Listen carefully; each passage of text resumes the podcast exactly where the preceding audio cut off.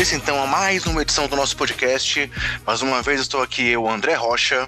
E galera, essa é uma edição especial.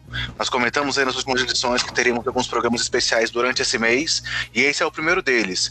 Afinal, é o nosso podcast número 50. É, para quem começou lá despretensiosamente, devagarzinho, graças ao apoio de vocês, a vocês estarem ouvindo o nosso trabalho, interagindo com a gente, enfim, chegamos a 50 edições. 50 edições regulares, porque no meio do caminho teve ainda o Basqueteiro Off, né, galera? E aí, para isso, a gente tentou, é, para fazer essa edição comemorativa de hoje, tentamos adequar a agenda para trazer aqui dois convidados. É, eles iam gravar ao vivo com a gente, mas alguns problemas essa semana impediram que isso acontecesse. E seria aí um crossover entre o nosso Basqueteiros e o pessoal do Triple Double, com o Luiz Araújo e o Ricardo Sabolito. Mas ainda assim, eles vão participar com a gente, não vai ser ao vivo, mas eu tenho aqui umas participações em áudio com eles que vai ser bem legal para abrilhantar o nosso, o nosso bate-papo. E além disso, galera, esse bate-papo também está sendo especial por um outro motivo. O Marconi, meu amigo Marconi Marques, teve uns, umas questões pessoais aí essa semana e não pôde participar, mas em compensação, quem está aqui comigo, eu não vou nem falar o nome, eu vou chamá-lo para dar um oi para vocês, para matar a saudade. Fala aí com a gente, cara. E aí, galera, aqui quem tá falando é o Bruno. Tô de volta aí, parceiro. Eu que era o convidado especial de todos os podcasts do André aí no começo, a gente fazer essa dupla. Tava morrendo de saudade. É, espero que vocês também estejam com um pouquinho, pelo menos. Marconi, Marconi ele me substituiu brilhantemente nesse tempo e já faz parte, sempre fez parte né, desse projeto, sempre fez parte do, do Basqueteiros. Então, ele falou umas coisas aí nos últimos que eu ouvi que, olha, eu prefiro não comentar, mas quem ouviu sabe, ele também sabe o que ele falou. Acho que ele se arrependeu, coitado. Mas, enfim, espero que vocês gostem. É bom estar aqui de volta, minha casa, né? É, eu e o André que tivemos essa ideia, começamos tudo isso aqui e é, infelizmente por alguns problemas eu tive que dar uma pausa. Hoje estou voltando aqui para fazer essa edição especial. E que bom, que bom que o projeto não parou, que a gente continua, Basqueteiros continua aí trazendo informação, trazendo é, tudo sobre a NBA para o pessoal, o pessoal continua acompanhando. É, tem gente que ouve todos os episódios, isso é muito legal. Estou muito feliz de poder voltar aqui e fazer essa participação especial aí com um ano de basqueteiros e, e 50 episódios, né? Uma marca expressiva. A gente não sabia se ia chegar, que bom que chegou. Espero que vá bem além disso aí, Andrezão. É, então, pessoal, é isso aí. Meu amigo Bruno Comenero tá aqui com a gente. E aí, Brunão, só pra te dizer essa questão aí do Marconi que você comentou, é, tô jogando um fantasy junto com o Marconi agora e queria te dizer, cara, na pique dele, lá no draft inicial da, da montagem dos elencos, ele podia selecionar Stephen Curry e selecionou LeBron James. Acho, não sei se ele mudou muito de ideia daquela opinião dele lá, não. Ah, não, achei que ele ia falar que ele selecionou o Derrick Rose. Aí acho triste. então, galera, é isso aí. É, e aí, pra, pra essa edição, é, pô, bom demais estar com o Bruno aqui, como eu já, já, já falei para ele, bom demais ele voltar, tá aqui trabalhando com a gente. Esse mês teremos aí também o nosso aniversário de um ano de podcast, então são pelo menos dois momentos especiais, essa edição 50, e daqui a pouco também teremos uma edição especial de aniversário. E aí, para comemorar, a gente vai aproveitar para falar sobre o Mundial do, do, da China, né, o Copa do Mundo de Basquete. Nós fizemos o preview na última edição e agora vamos falar sobre como acabou a primeira fase, em especial destacando aí a classificação invicta do Brasil, surpreendendo muita gente, para não dizer todo mundo, né? Ainda mais com aquela vitória lá sobre a Grécia, muito emocionante. E vamos também aproveitar esse momento de Mundial para fazer uma brincadeira aqui com vocês, que é falar como seria uma seleção da Iugoslávia na atualidade e se ela seria favorita ou não nesse Mundial que está acontecendo. Então, serão esses dois, nossos dois assuntos principais. E aí, para isso, pessoal, nós vamos começar aqui trazendo dois áudios aí iniciais do Luiz e do Ricardo, onde eles vão comentar com a gente. É, do, do, do é, falar sobre esse convite que a gente fez para eles e dessa participação especial deles aqui no nosso podcast. Para começar, então, vamos ouvir aí o Ricardo Estabolito. Olá André, Bruno, basqueteiros, tudo bem? Eu sou Ricardo Saborito Júnior, do site Jumper Brasil. É, não pude estar mais uma vez na gravação ao vivo aí com vocês, mas é, numa, numa situação tão especial, né, numa edição tão especial, eu não poderia faltar, não poderia recusar o convite e participar de alguma forma, como eu estou fazendo aqui. É, é muito legal fazer parte dessa história e estar tá aqui num programa tão especial, né, num podcast número 50, um número cabalístico, né? Que até vem, vem se abrilhantado aí por, por esse Mundial, pela boa fase do Brasil, né, da seleção brasileira. É, eu, eu não poderia faltar, eu não poderia faltar porque, como eu disse antes, é um prazer fazer parte da história de vocês, fazer é, parte da história do podcast, né? E, e vamos lá, vamos lá, gente. Eu tô aqui, embora não ao vivo, para ajudar nessa discussão. Bem, esse aí foi o Ricardo, então, pessoal, falando aqui com a gente, dando aí parabéns por essa nossa marca alcançada e falando que a gente vai falar muito aqui sobre a seleção brasileira, né, galera? Agora, então, vamos ouvir também aí o nosso amigo Luiz Araújo, que também vai dar o primeiro recado pra gente para essa edição aqui do nosso Basqueteiros.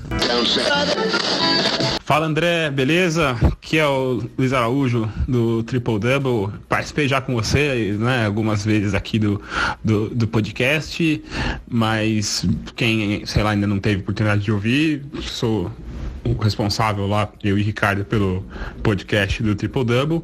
E, cara, é um prazer aqui voltar falar de novo de falar de novo não né? Falar agora não só não de NBA mas de seleção brasileira é, que tá surpreendendo né? Eu, eu, eu, não esperava acho que pouca gente esperava isso aí porque quando teve o sorteio dos grupos né, muita gente com toda razão olhou pro, pro resultado do sorteio e apontou que foi cruel demais ali com o Brasil que seria um caminho complicadíssimo. Se passasse da primeira fase já seria uma, uma grande vitória e tal. E o Brasil não só passou, como três vitórias em três jogos, né?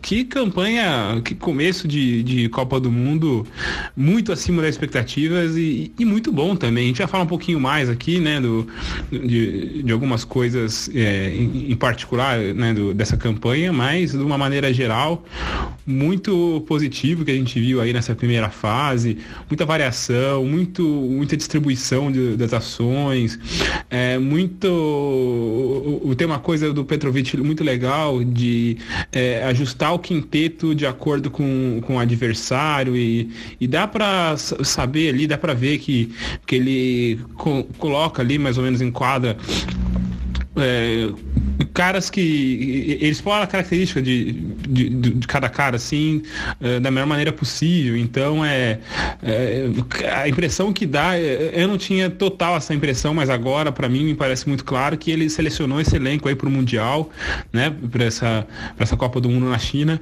E sabendo exatamente como o, o, que tirar de cada um dos seus convocados então é, é um trabalho que é, eu considero que teve alguns altos e baixos ali no, no durante a, a, a, fase de eliminatórias, né? Mas que chegou, parece, né? Pelo menos até agora, com base no que a gente tem visto dessa primeira fase, chegou num, num ponto, no seu melhor ponto agora e na hora certa, né? Que é muito animador para essa seleção. Começando então aí, galera, aproveitando essa deixa que o Luiz deu pra gente, ele já trouxe algumas informações legais aí pra gente começar a nossa discussão. Falou muito aí sobre que o Brasil não apenas passou, mas passou de fase acima das expectativas, de forma invicta. E um comentário legal que ele trouxe já nessa fala inicial dele pra gente foi sobre a questão da montagem do elenco pelo Petrovic, né? Ele comenta aí que tiveram alguns, alguns altos e baixos durante a preparação, mas que ele tá entendendo que o elenco foi muito bem montado. Então, Brunão, ainda nessa nossa abertura, sem aprofundar muito no assunto, você concorda aí com esse destaque que o Luiz deu pra gente? Dessa, dessa, esses resultados estarem vindo muito de como o Petrovic montou esse elenco do Brasil? É, primeiro é falar que realmente quase ninguém acreditava, né? Eu acho que o Brasil, quando saiu o sorteio lá, a gente até, eu tava aqui ainda no, no Basqueteiros, a gente falou um pouco sobre o sorteio aqui, que eu me lembro, e era um clima meio de luto, né, pra muita gente, não, não só é verdade. da gente aqui, mas acho que o pessoal do basquete em geral viu o grupo que a Argentina acabou caindo, que era mais simples, apesar de ter Nigéria e Rússia lá, é, Venezuela com o grupo Baba, se o Brasil vai naquilo ali, eu acho que. Mas pensando bem, foi até bom o Brasil cair num grupo desafiador, assim, porque acho que a gente vai falar mais, mas acho que era muita gente ali querendo provar um pouco seu valor, sabe? Provar que não tá acabado, Leandrinho mesmo sem contrato, é um cara que é, sofreu muito com, com o peso de falar que ele não era decisivo, que ele não, não conseguia decidir quando é, ele era o principal nome do Brasil. É, Alex, com 39 anos e sendo decisivo como está sendo, sendo super importante como está sendo. Então, acho que quando saiu o grupo, todo mundo estava meio com o olho torto ali, falando: ah, a gente tem que ganhar da Nova Zelândia, mas vai ser difícil. Ganhar de Montenegro vai ser muito difícil, porque tem o Vucevic, mas se a gente quiser alguma coisa, tem que ganhar. E aí, contra a Grécia, qualquer coisa pode acontecer. E o Brasil chegou lá e fez jogos, ótimos jogos contra as três equipes, então tá de parabéns, surpreendeu todo mundo, merece estar onde está, merece estar com as três vitórias. É, teve alguns deslizes ali durante todas as partidas, mas no geral foi muito, muito bem tanto dos dois lados da quadra, é, teve seus momentos bons e ruins dentro da partida, mas encaixou seu jogo e o Petrovic tem muita mão nisso. É, eu mesmo chamei ele de louco, né? Eu, eu, acho que todo mundo, o mundo inteiro chamou ele de louco quando, quando ele falou lá que ele sabia parar o Tetocumpo, sendo que ele tinha pego um Tetocumpo super jovem, é, em outro momento da carreira, que ele não era a, a, o, o Greek Freak ainda, então é, muita gente achou que ele estava confabulando demais e que ia ser mais um daqueles casos que falastrão acaba morrendo pela boca, né? E, e ele não só parou o time, como fez o time dele jogar, encaixou o basquete que ele pensou. É, se você vê os três jogos do Brasil, ele entrou com formações diferentes, propondo coisas diferentes nas três partidas. Então não foi aquela de botar sempre o mesmo time. Ele realmente se preparou muito bem, na minha opinião, e preparou o mindset da equipe inteira para o que eles iam enfrentar. Então, mérito para ele, sem dúvida. Petrovic está fazendo um belo trabalho desde a convocação, é, que teve muita contestação também, a gente vai chegar lá, e até a montagem do, de cada joguinho ali tem, tem o dedinho dele, cada posse de bola do Brasil, cada defesa, é, cada momento que, que para ali, a câmera chega nele é, e ele falando, dá para ver que o Brasil, o time do Brasil está muito fechado com a ideia dele, comprou realmente a ideia dele e é um personagem muito importante, sem dúvida que o sucesso que o Brasil tem tido até aqui na, na competição é, é por conta dele sim concordo plenamente aí, tanto com o Luiz quanto contigo, e acho, tentando só agregar mais um, um outro comentário, uma coisa que para mim tá perceptível é o, é o, que você falou, é como o grupo parece que tá fechado com ele, diferente do Manhano, é, que também tem todos os méritos dele, as conquistas, conseguiu resultados no, no início, principalmente a trajetória com a seleção brasileira também, mas é, parece que no final tava muito desgastado, e agora a gente vê um, um elenco mais fechado em torno do técnico, e isso pode vir também dessa rotação rotação que você comentou. Ele começou os três jogos com três times diferentes, ele tem usado jogadores em momentos importantes da partida é, em formações diferentes, isso mostra uma valorização do elenco é, e que todos veem seu papel. E uma prova disso foi uma entrevista do Benite após a vitória contra Montenegro, né? Após aí, o último jogo, em que ele falava isso: que ah, quando ele tá no banco, ele sabe que tem que estar lá torcendo pelos companheiros, quando tá em quadra, tem que dar tudo de si. Então, concordo com vocês e acho que foi uma bela forma de fazermos a abertura do nosso podcast hoje, hein, Brunão? Uma abertura diferente, mais extensa, mas que tá já tá mostrando que o assunto promete. Com certeza, com certeza. Então, galera, só antes de passar de, de fato para o assunto, aqueles recados gerais bem rapidinhos para vocês. Nosso podcast está aí nos principais agregadores e no Spotify, sempre com o nome Basqueteiros. Temos perfis nas principais redes sociais também, com o nome do usuário Basqueteiros e é, ou desculpa, com o nome Basqueteiros e o nome do usuário, arroba BasqueteirosNBA, e temos também o nosso grupo no WhatsApp, que é um grupo de distribuição de conteúdo, onde você garante ter acesso em primeira mão a tudo que sai aqui no Basqueteiros. Para entrar nesse grupo, procura o link nas nossas redes sociais, a gente está sempre postando ele, fixando ele lá nos perfis, para que vocês encontrem nosso conteúdo sempre em primeira mão. É isso, bola para frente. Vamos falar agora então aí de um modo geral sobre essa primeira fase do Mundial de Basquete, da Copa do Mundo de Basquete e falar sobre principalmente em detalhes esse grande feito do Brasil se classificando invicto para a segunda fase.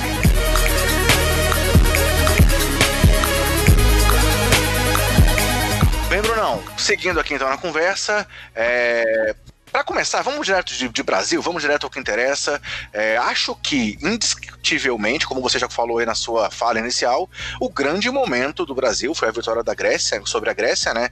Que era o que era mais. É, improvável num grupo que todo mundo julgou como tão difícil. Não foi chamado de grupo da morte, porque tinha aquele grupo mais complicado lá. É, é, Canadá, Austrália. Envolvia Canadá, Austrália, Lituânia e Senegal, né? Então esse era o grupo da morte mas todo mundo falava mal do nosso grupo também, assim, que era um grupo muito difícil. Como você falou, nem a Nova Zelândia parecia que seria uma vitória fácil, e não que tenha sido fácil. O Brasil realmente oscilou durante as partidas, teve momentos em que teve uma certa dificuldade, mas mostrou muito ali da sua experiência para conseguir a vitória. Mas falando especificamente do, do, jogo da Grécia, eu queria que você desse um apanhado aí pra gente de como foi o jogo. Confesso pra galera toda aqui agora que eu não consegui ver o jogo todo ao vivo por causa do trabalho, né?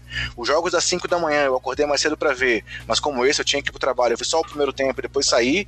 Mas aí eu ficava lá no trabalho, tava numa reunião e o celular apitando as notificações lá do app da FIBA.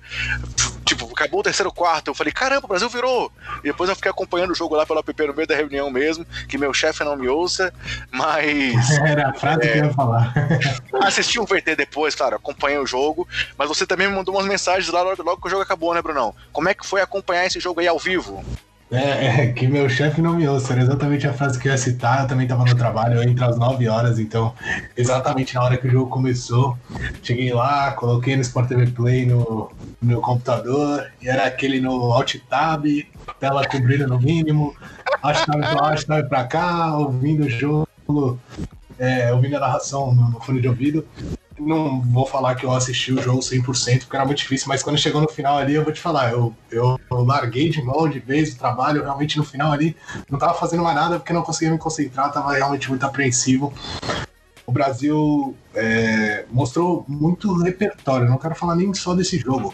O que eu acho de importante no Brasil é justamente o, a questão do repertório. São jogadores diferentes. É, o Rafa Luiz se mostrou um jogador bem diferente em relação ao Huertas, por exemplo. O Huertas não teve bons jogos ali, os dois primeiros jogos contra contra o, a Grécia, que nem você citou. Quando o Huertas acabou entrando em campo, em quadra, o Huertas e o Felício, o time acabou se perdendo. O time é, foi quando a Grécia realmente veio avassalador, abriu pontos ali no segundo quarto, tanto que depois disso nenhum dos dois voltou para a quadra.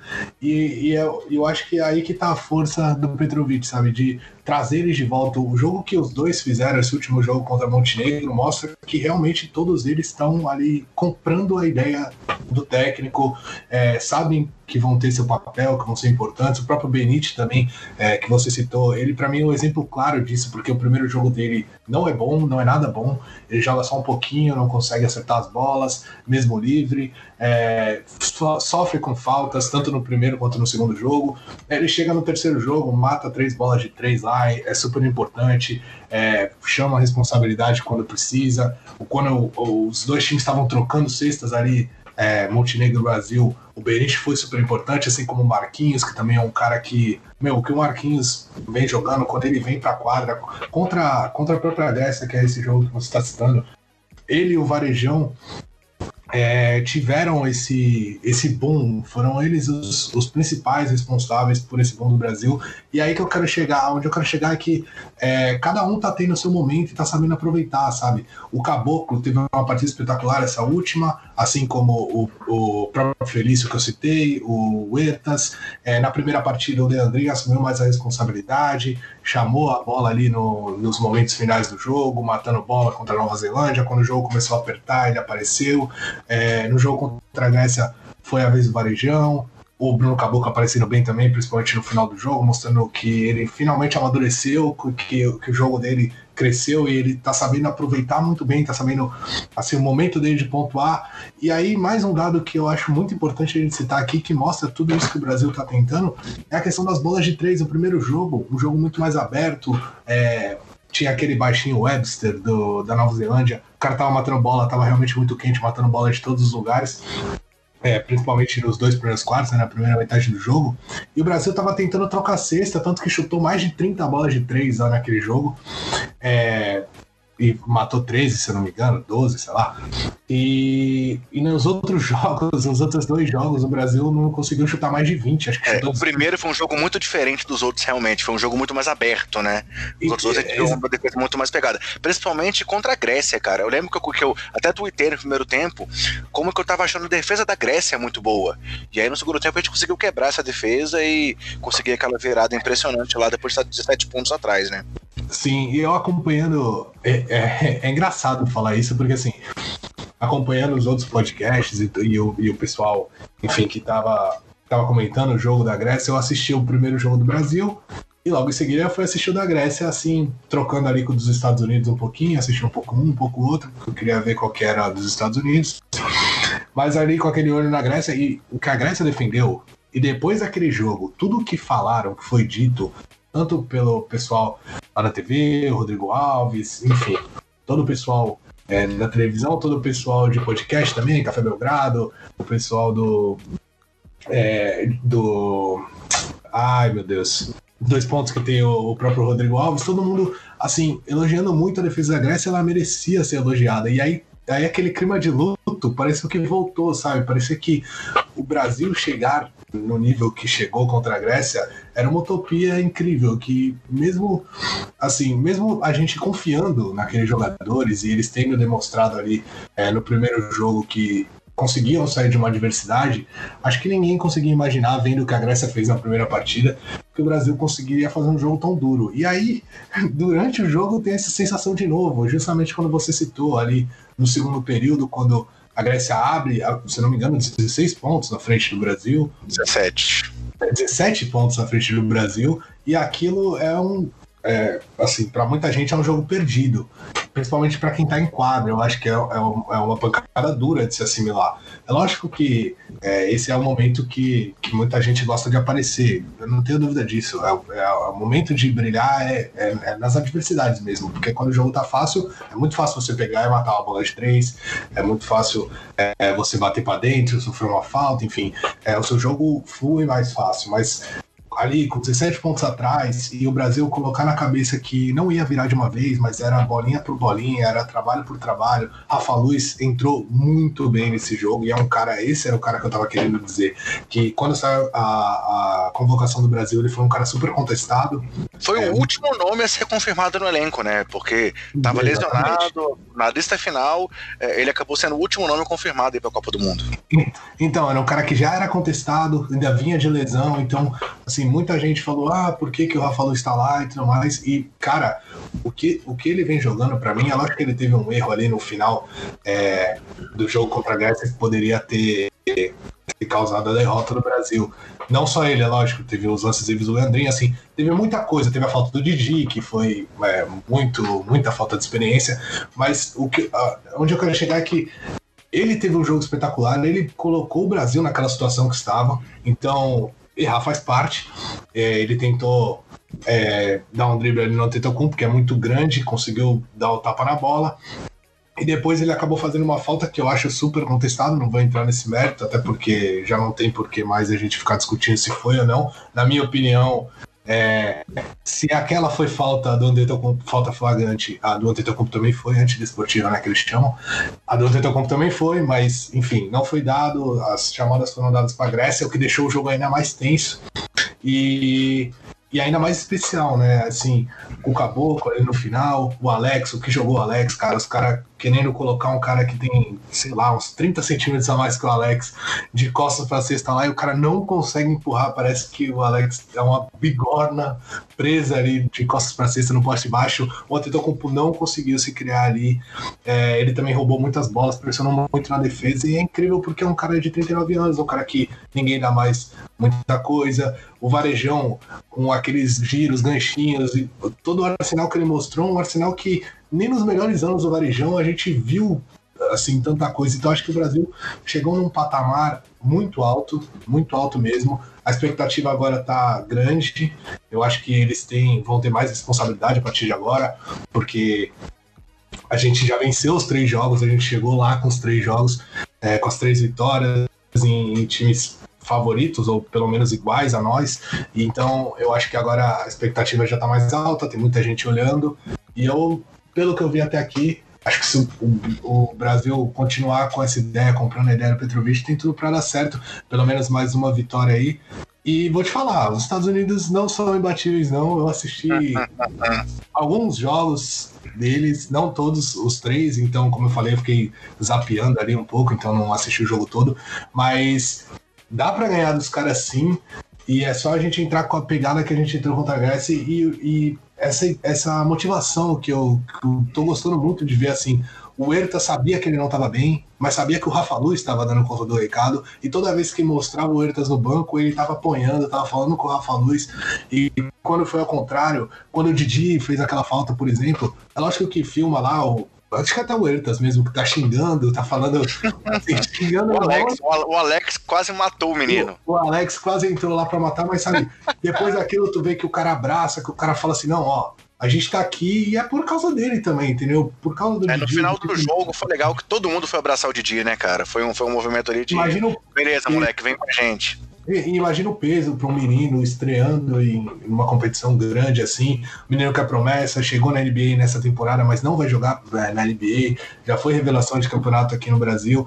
É, muita gente de olho nele, tem um físico muito bom, é um jogador inteligente, mas às vezes pesa um pouco isso, sabe? E não é assim. O Alex já sofreu com isso, o Huerta já sofreu com isso, o Leandrinho, o Varejão, e para eles estarem onde estão hoje foi porque eles passaram por momentos como esse. Então, mas imagina o peso da, na cabeça ali do Didi se o Brasil perde aquele jogo por uma falta que ele fez antes do meio da quadra, sendo que o cara nem ia arremessar, o cara só foi arremessar porque ele realmente levantou o braço. Outra falta que também dá para se discutir, enfim, já teve falta nesse próprio, teve faltas no próprio mundial aí no, na Copa do Mundo iguais que não foram dados no, no ato do arremesso, mas isso não vem a caso, o Didi realmente vacilou ali, não podia ter feito o que fez, mas eu acho que essa diversidade ainda, ainda dá mais força pro Brasil, sabe? O cara vem com mais vontade de falar assim, não, agora nós vamos, porque a gente tá passando por cima de tudo, tudo que tá, tá vindo de errado, a gente tá conseguindo esperar. Então, eu tô bem animado, como dá pra ver, né? Acho que é só palavras doces aí, como diz o Café Belgrado, pro Brasil. Então, espero que a gente consiga uma vaguinha aí entre os oito. E se a gente conseguir, acho que é um feito é, incrível para essa geração que para muitos já está esquecida e para muitos essa que está entrando agora é, entrando mais ou menos, é porque tem alguns jogadores que já são, já são um pouco mais velhos. Mas especialmente só, acho que o Didi, o Caboclo e o Iago, acho que são mais altos, aí Feliz também. Mas é uma geração que está vindo, uma outra que está se despedindo, mas parece que ainda tem, tem para queimar, isso é muito bom. É, realmente, assim, ainda sobre o jogo contra a Grécia, é, alguns comentários para complementar tudo que você trouxe aí pra gente. Essa questão da marcação do Alex, eu ouvi alguém comentando isso já nessas, nessa cobertura pós-jogo aí, é, e realmente eu queria ratificar, não lembro quem foi, senão traria a referência aqui, mas uma coisa que é engraçada, né? Alex tá aí jogando na seleção há 200 anos, no bom sentido, cara, não tô criticando o cara, mas assim, e desde sempre ele foi esse carrapato na marcação, sempre marcou caras altos. É, pô, tem aquela história que o toco dele no Tindanka lá em 2003. Então, assim, é, é, isso é o jogo do cara. E parece que os, os adversários não, não conhecem o Alex, né? Tipo, acha que vai botar ele nas costas, que vai fazer o jogo de pivô ali, ele vai ser prejudicado e ele para os grandões, cara. Assim, é o estilo do cara. A gente tem que dar mérito muito pro Alex por isso. E você falou também do Varejão.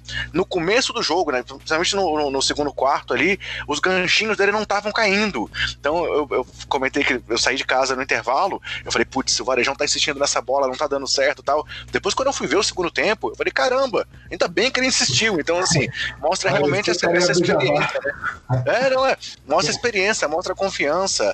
É, é, e isso tá sendo muito legal do, do que os veteranos têm trazido para essa seleção. A gente vai falar um pouco mais aí para frente sobre essa questão da renovação dos veteranos. Inclusive, vai ter uma pergunta aí pro Ricardo sobre isso, mas eu já queria trazer esse comentário. E aí eu queria voltar voltar também naquilo que você falou lá na, na sua fala de abertura, que foi também o, o fator Petrovic nesse jogo, né? É, todo mundo criticou realmente quando ele falou que ia parar o Giannis, e realmente o ferrolho defensivo que ele montou para essa partida foi muito importante, assim. Você via que o Giannis tinha sempre um marcador primário, é, quando a bola estava no perímetro, ia para ele, tinha, às vezes fechava uma marcação até tripla em cima dele, o Varejão vinha numa cobertura, o armador que estaria do outro lado sempre vinha numa cobertura também, e ele não é. tinha espaço para arremessar. A gente viu uns arremessos dele meio, meio forçados, meio de, de média distância, ou arremessos assim de dois tempos, que ele começava a subir, via que não dava, tentava sair da marcação. Então, realmente, a gente tem que dar o braço a torcer pro Petrovic, porque ele conseguiu, com, com a regra FIBA, claro, diferente da regra da NBA, montar uma defesa por zona tão forte, tão, tão, tão potente, que dificultou o trabalho do Giannis. Não que tenha sido só ele, a gente, a gente tem visto no campeonato que jogadores da NBA não têm sido dominantes nesse campeonato como é, são na própria NBA. Tanto o Giannis quanto o próprio Vucevic. O Vucevic não conseguiu é, mostrar muita coisa aí nessa primeira fase. É, é não, eu não vi os, os, primeiros jogos de Montenegro, mas ele inclusive saiu na reserva contra o Brasil. Não sei se tem, tem acontecido nos outros jogos, mas é, é, ele não conseguiu render tanto assim. O Giannis não conseguiu render até agora de uma forma dominante como se esperava dele. Então, o basquete FIBA é diferente do basquete da NBA, mas o que o Brasil conseguiu fazer naquela marcação foi algo que a gente tem que aplaudir e, e admirar, né? Ah, sem dúvida. Muito inteligente e me lembrou até, e agora você falando, me veio a, a, imagem de novo, daquele jogo contra o Boston Celtics, né, na temporada passada, primeiro jogo Boston contra Milwaukee, onde o Giannis teve muita dificuldade porque o Boston realmente congestionou o garrafão. Acho que tinha o Al Alford também, que fez a, a, marcação, assim, digamos, principal em cima do Giannis. Era ele que dava aquele primeiro combate, era ele que diminuía o espaço quando o Giannis recebia ali na, é, na cabeça do garrafão. É, no perímetro, na verdade, né, para dar aquele primeiro passo dele que é muito que é muito rápido, que cobre muito espaço, então acaba é, deixando o marcador para trás. O, o Halford tinha o, ali a função dele era atrapalhar esse primeiro passo do Giannis, tirar um pouco dessa velocidade. Ele sabia que não ia conseguir parar, é muito difícil. Eu acho que ele conseguiu algumas vezes, mas na maioria das vezes você não consegue. Mas assim, o resto do time inteiro sabia que ó, o Halford vai atrapalhar e a gente não vai deixar ele entrar. A gente vai trancar garrafão, trancar o garrafão. E acho que o Brasil fez muito isso e fez muito bem, méritos totais ao Petrovic, todo mundo que comprou a ideia, que fez o papel direitinho. É, o Brasil fechou realmente o garrafão, sofreu um pouco com algumas bolas de três em alguns, em alguns determinados momentos, e isso aconteceu também nas outras partidas, principalmente na primeira. Marcou mal a bola de três no pick and roll, é, ali no segundo quarto, onde conseguiu abrir bastante a Grécia conseguiu abrir bastante. Foi é, justamente... O Printezes é um monstro e destruiu com o jogo naquele segundo quarto, né? Sim, e o, e o Carequinha lá também, o, como é que é o nome do Carequinha? O Carequinha também matou umas bolas. Calates, Nick Calates. Calates, esse, esse aí. Ele, ele também matou umas bolas importantes, deixaram ele arremessar umas três bolas ali livres, totalmente livre, coisa que você não pode fazer porque sabe que o jogador, o jogador tem confiança, é um jogador super experiente, jogador de é, que está tá na Europa aí, em grandes times, jogando grandes competições a, é, a carreira inteira. Então, assim, a ideia principal era para o Antetokounmpo a gente estava conseguindo, mas durante o jogo a Grécia propôs soluções diferentes, é, conseguiu os 17 pontos com soluções diferentes, porque o Giannis não estava sendo brilhante, lógico que ele estava fazendo ali seus 10 pontinhos, pegando muito rebote, mas a gente forçou muitos erros dele, é, roubando bola, enfim, dando toco. É, o Brasil realmente atrapalhou muito o jogo dele, mas a Grécia mostrou que não é um, um time de um jogador só, era um time muito completo. É, outros jogadores apareceram, chamaram a responsabilidade, mataram bolas que o Brasil não estava esperando, ou pelo menos assim, não era a ideia principal. O Brasil falou assim: nós vamos trancar o garrafão e, e, e pagar essas, essas outras coisas. Vamos ver se a Grécia tem outra coisa para mostrar. E eles tiveram, tanto que abriram 17 pontos. E o Brasil soube se adaptar muito bem durante a partida, soube tirar esse espaço, a bola de três parou de cair, o Brasil começou a marcar melhor, mão na cara toda hora, pegando os rebotes, o Caboclo, assim, um monstro dentro do garrafão, um monstro mesmo. Ele é um jogador que tem, tem um, a envergadura maior que o Dante Tocumpo, por incrível que pareça. Tem uns braços enormes, ele tava lá pegando rebote, um tempo de, de defesa muito bom, dando toco. Até nessa última partida contra Montenegro, ele também deu um toco muito bonito, que ele esperou o cara, é, eu não lembro qual foi, mas o pivô de Montenegro ameaçou, o Felício caiu na ameaçada dele, né, no fake, e ele esperou o tempo certinho para cravar o cara é, na, na tabela lá. Então, o Caboclo vem, mostrando que esse tempo todo de D-League, é tempo que ele teve no Toronto, agora em Memphis, ele realmente aprendeu bastante coisa, matou bola importante de três no, nos primeiros jogos, no primeiro e no segundo, é, e na defesa ele vem, vem fazendo um papel super importante, porque é um cara que consegue marcar diversas posições, é ágil, é rápido, rápido, tem os braços muito longos, então consegue é, limpar, é, pegar os rebotes. Realmente merece aí que o nome do grupo do Insider do Café Belgrado, eu fazendo propaganda de graça pros caras gays. Tenha mudado de nome aí pra Bruno, e aí eu ainda fiquei mais feliz ainda porque é meu nome, então, então ele realmente merece. Ele fazendo aí um, um papel incrível. E pros outros também, né? O Leandrinho, cara, o Leandrinho é um cara que eu gosto muito, até porque ele foi campeão com o Golden State Warriors, né? Então eu não poderia deixar de falar do Golden State Warriors aqui, ó, tô aproveitando. Mesmo a gente. Mas não, pre não, não, não prefere o Alec Burks que tá lá agora, não? Ah, é, não, infelizmente não. Mas ó, ele vai surpreender, hein? E não só ele, tem um monte de, de pé rapado lá que vai surpreender. Glenn Robson terceiro. Ah, yeah. Não, não vai falar que ele vai brilhar agora. Mas tudo bem, não. Voltemos, voltemos. Voltemos pro que importa. Então, o Leandrinho é um cara que eu gosto muito, cara. Ele apanhou muito já, muito mesmo da torcida do Brasil, porque achavam que ele era um craque, assim. Tinha muito nome dele envolvido em muita coisa, né? Ele tava sempre aparecendo. Também a mesma coisa acontece com o Nenê, mas por motivos diferentes. O Nenê teve aquela, aquela questão de negar, não querer ir, enfim. É, e muita gente bateu muito no Leandrinho porque achava que ele tinha que chamar a responsabilidade na, nas partidas e ele acabava até chamando algumas, às vezes se omitia, mas às vezes errava, acontece do jogo. Ele não é um jogador super especial, mas eu acho ele um jogador assim muito bom, realmente um jogador que consegue, assim, ele é um jogador que é muito difícil de você parar e ele com seus trinta e tantos anos e, e ninguém aposta e quando você, assim, ninguém dá nada, quando ele tá em quadra lá, do nada você olha e tá com 16, 17 pontos, o que é bastante no basquete, no basquete FIBA, né? Então, o Leandrinho realmente vem, vem chamando, ele errou os lances decisivos ali no final, mas ele ele chamou muita responsabilidade, aquela bola final ali, que ele bateu para dentro. Quando eu vi os dois fechando nele, eu falei assim: meu Deus, ele vai perder. Ele foi muito, muito inteligente. Lógico que isso é uma jogada combinada, mas foi muito inteligente, fez certinho, jogou na mão do Varejão. O Varejão soube reconhecer o momento, estava muito bem, já estava matando uns floaters ali, uns ganchinhos, enfim, fez mais um. Eu acho que o Brasil coletivo tá muito, muito forte. Tem várias opções tem bola de três com alguns jogadores, como o Benite, como o Marquinhos, que, cara, toda vez que ele entra, ele arremessa umas bolas que, quando sai da mão dele, eu falo assim, ah, essa vai cair, porque o cara tá confiante, você vê, assim, quando ele tá arremessando, você, ele já sabe que, vai, que a bola vai cair, entendeu? De tanta confiança que ele tá.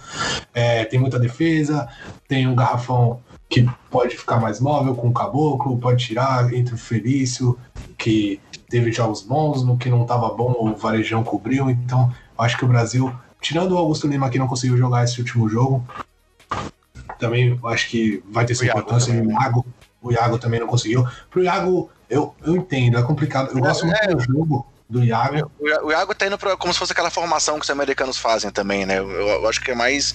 O Iago é mais uma preparação pro futuro. Sim, e eu, gosto muito do jogo dele, eu acho ele um jogador super rápido, habilidoso, é, tem bola de três, tem boa infiltração, lembra Zaya Thomas, Kim Walker, enfim, jogadores que eu gosto bastante de acompanhar, todo mundo sabe.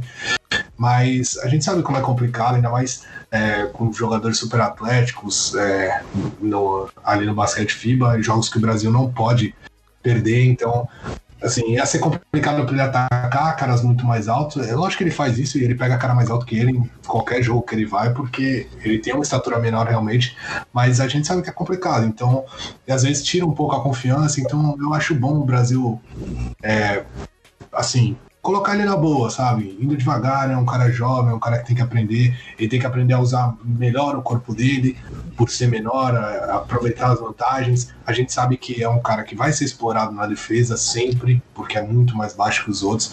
Então a gente tem, o, o Petrovic tem que saber a hora de colocar ele e acho que tá fazendo isso muito bem. E é, é assim, é deixar ele motivado, sabe? É mostrar para ele que, ó, tá todo mundo entrando aí, você vai ter seu momento, você tem que estar tá preparado, você tem que estar tá com a cabeça no lugar para entrar e fazer o jogo dele. Então, eu acho que o Brasil, é, como coletivo, tá muito forte. O Petrovic tá dando essa moral para todo mundo que tá ali, todo mundo sabe que, que pode ser chamado a qualquer momento e, e tá correspondendo. Então, isso é muito bom.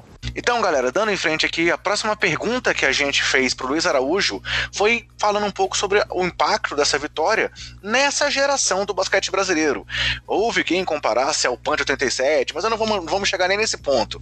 É, mas dessa geração aí, que tem esses veteranos que já estão mais pro fim de carreira, é, a gente perguntou pro Luiz onde ele enquadraria essa vitória, é, comparado aí, sei lá, com a classificação para a Olimpíada de 2012, a vitória contra a Argentina em 2014, a vitória contra a Espanha é, nas Olimpíadas do Rio em 2016. E a gente pode pensar até naquela não vitória sobre os Estados Unidos em 2010, que talvez ele fosse realmente o ápice dessa geração. É, mas a gente perguntou para o Luiz onde ele acha que se enquadra essa vitória nessa geração do basquete brasileiro. Vamos ouvir então agora a opinião do Luiz. Bom, cara, bom, vamos falar então agora, né? Você perguntou sobre essa vitória da, da Grécia, sobre a Grécia, que acho que indiscutivelmente o grande ponto de, de, de, de surpresa, né? Do, acho que talvez até do, do Mundial como um todo dessa chave do Brasil, certamente, né? Não tem nem muito o que discutir. Mas eu também fiz essa mesma pergunta, né? Sobre em que lugar essa vitória da Grécia estaria na, num ranking aí de, de vitórias da, da seleção brasileira masculina nesses últimos tempos. E é, é, é indiscutível que está lá no alto, né? É, aí você começa a lembrar de algumas outras. Facilita o fato, né? De que o basquete brasileiro, por mais que tenha voltado a disputar Olimpíadas nesse, nas duas últimas, né? É, ainda carece de grandes grandes vitórias né, em, em, em grandes competições internacionais. Ainda assim, eu consigo colocar é, é, essa da Grécia lá no alto, o que é muito, muito marcante, né? Significa muito.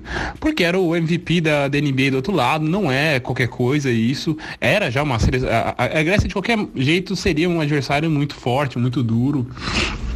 É, é, tradicionalmente é uma seleção que entra nessas grandes competições ali como um, um, grande obstáculo no caminho de qualquer um que passe por ali e não seria diferente no Brasil e esse adversário tinha o, o MVP da NBA. Você conseguir é, conter o ímpeto do Antetokounmpo como o Brasil conteve e não só isso, sabe? Acho que a estratégia do, do Brasil contra o Tetocumpo foi clara desde o começo.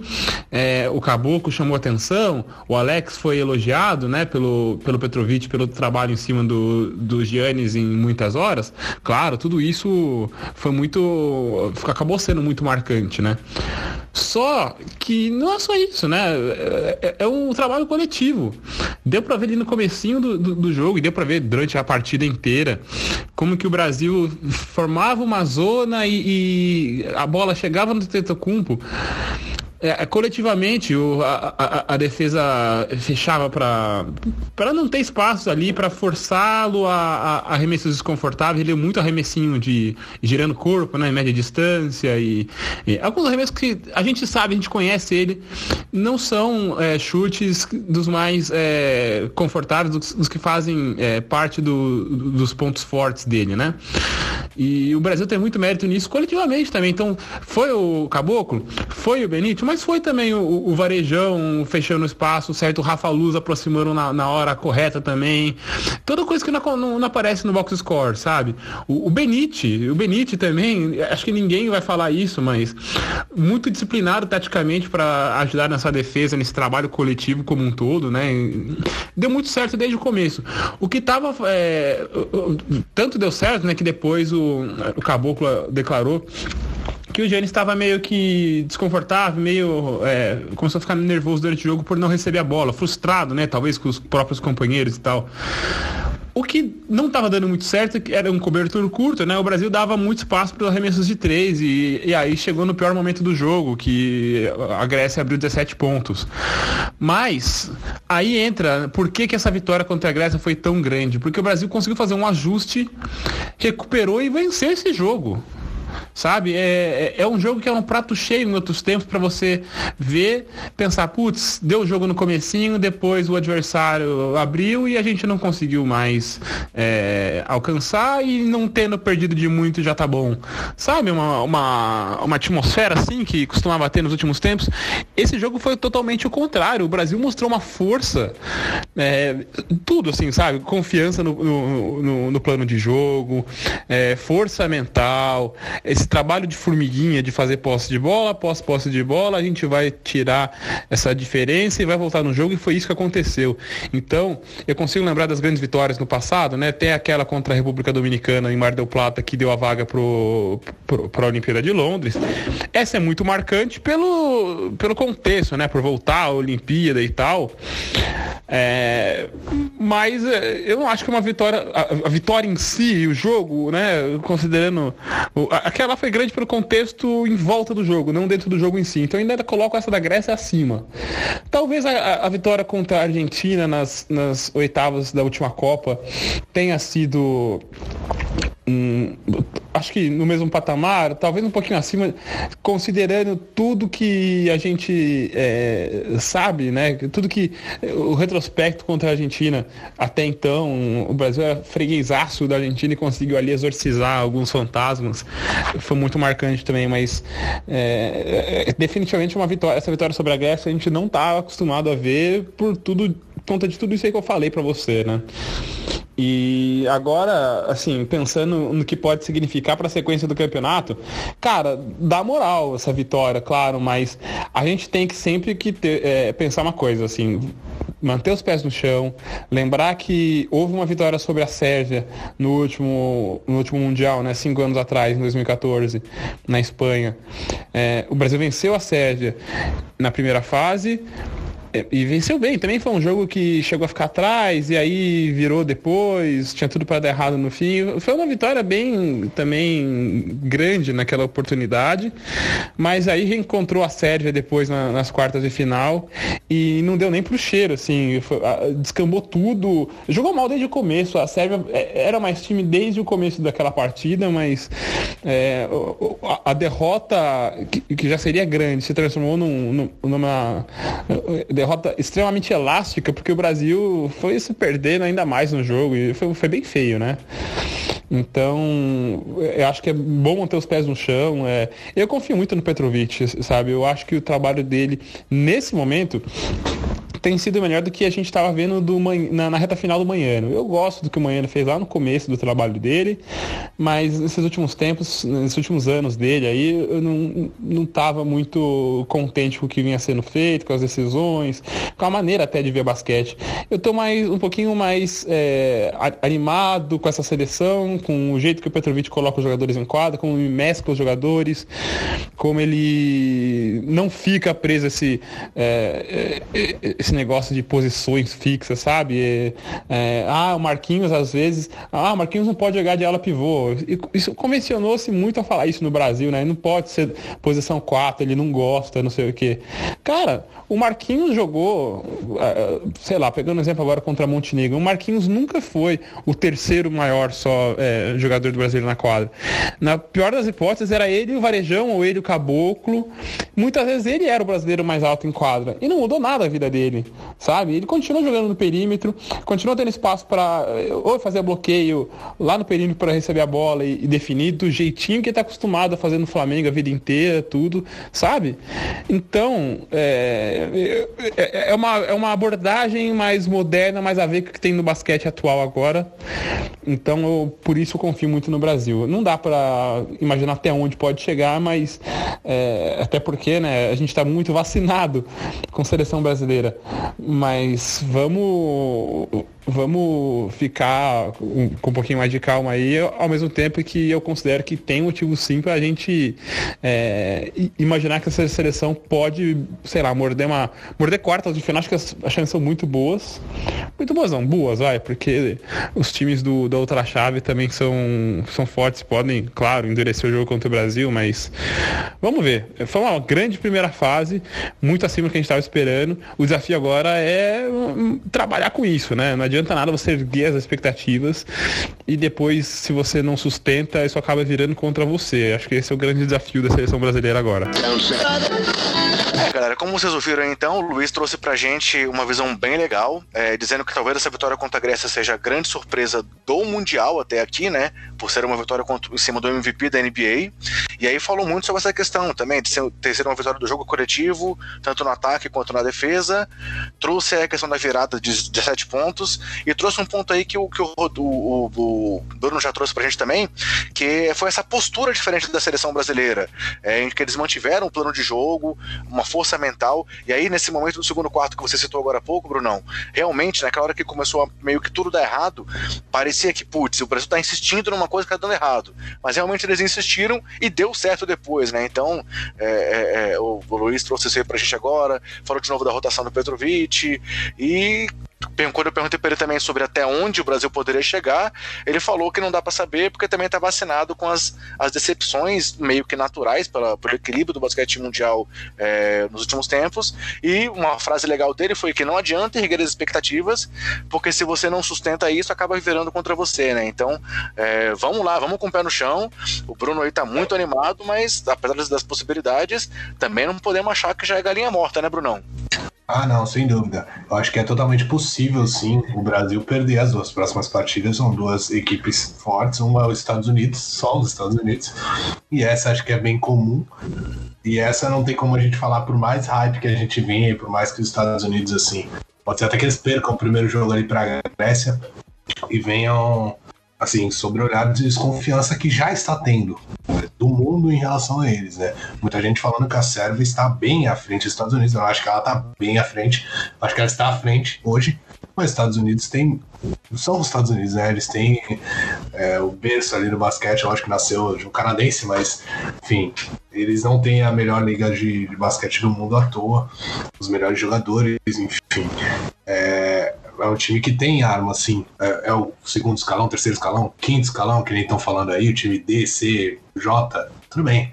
É, realmente não é, não é o primeiro time e que era para ter sido e já não foi nem chamado o, o, que, o primeiro time, chamaram assim outros jogadores e esses outros jogadores um monte rejeitou e aí os substitutos deles rejeitaram também, então enfim, acho que o, o time não é o que poderia ser, mas ainda tem muitos jogadores ali de qualidade, acostumados à decisão, que já decidiram playoff de NBA, é, que já frequentaram grandes partidas em NBA, nos, nos grandes palcos de basquete do mundo, né?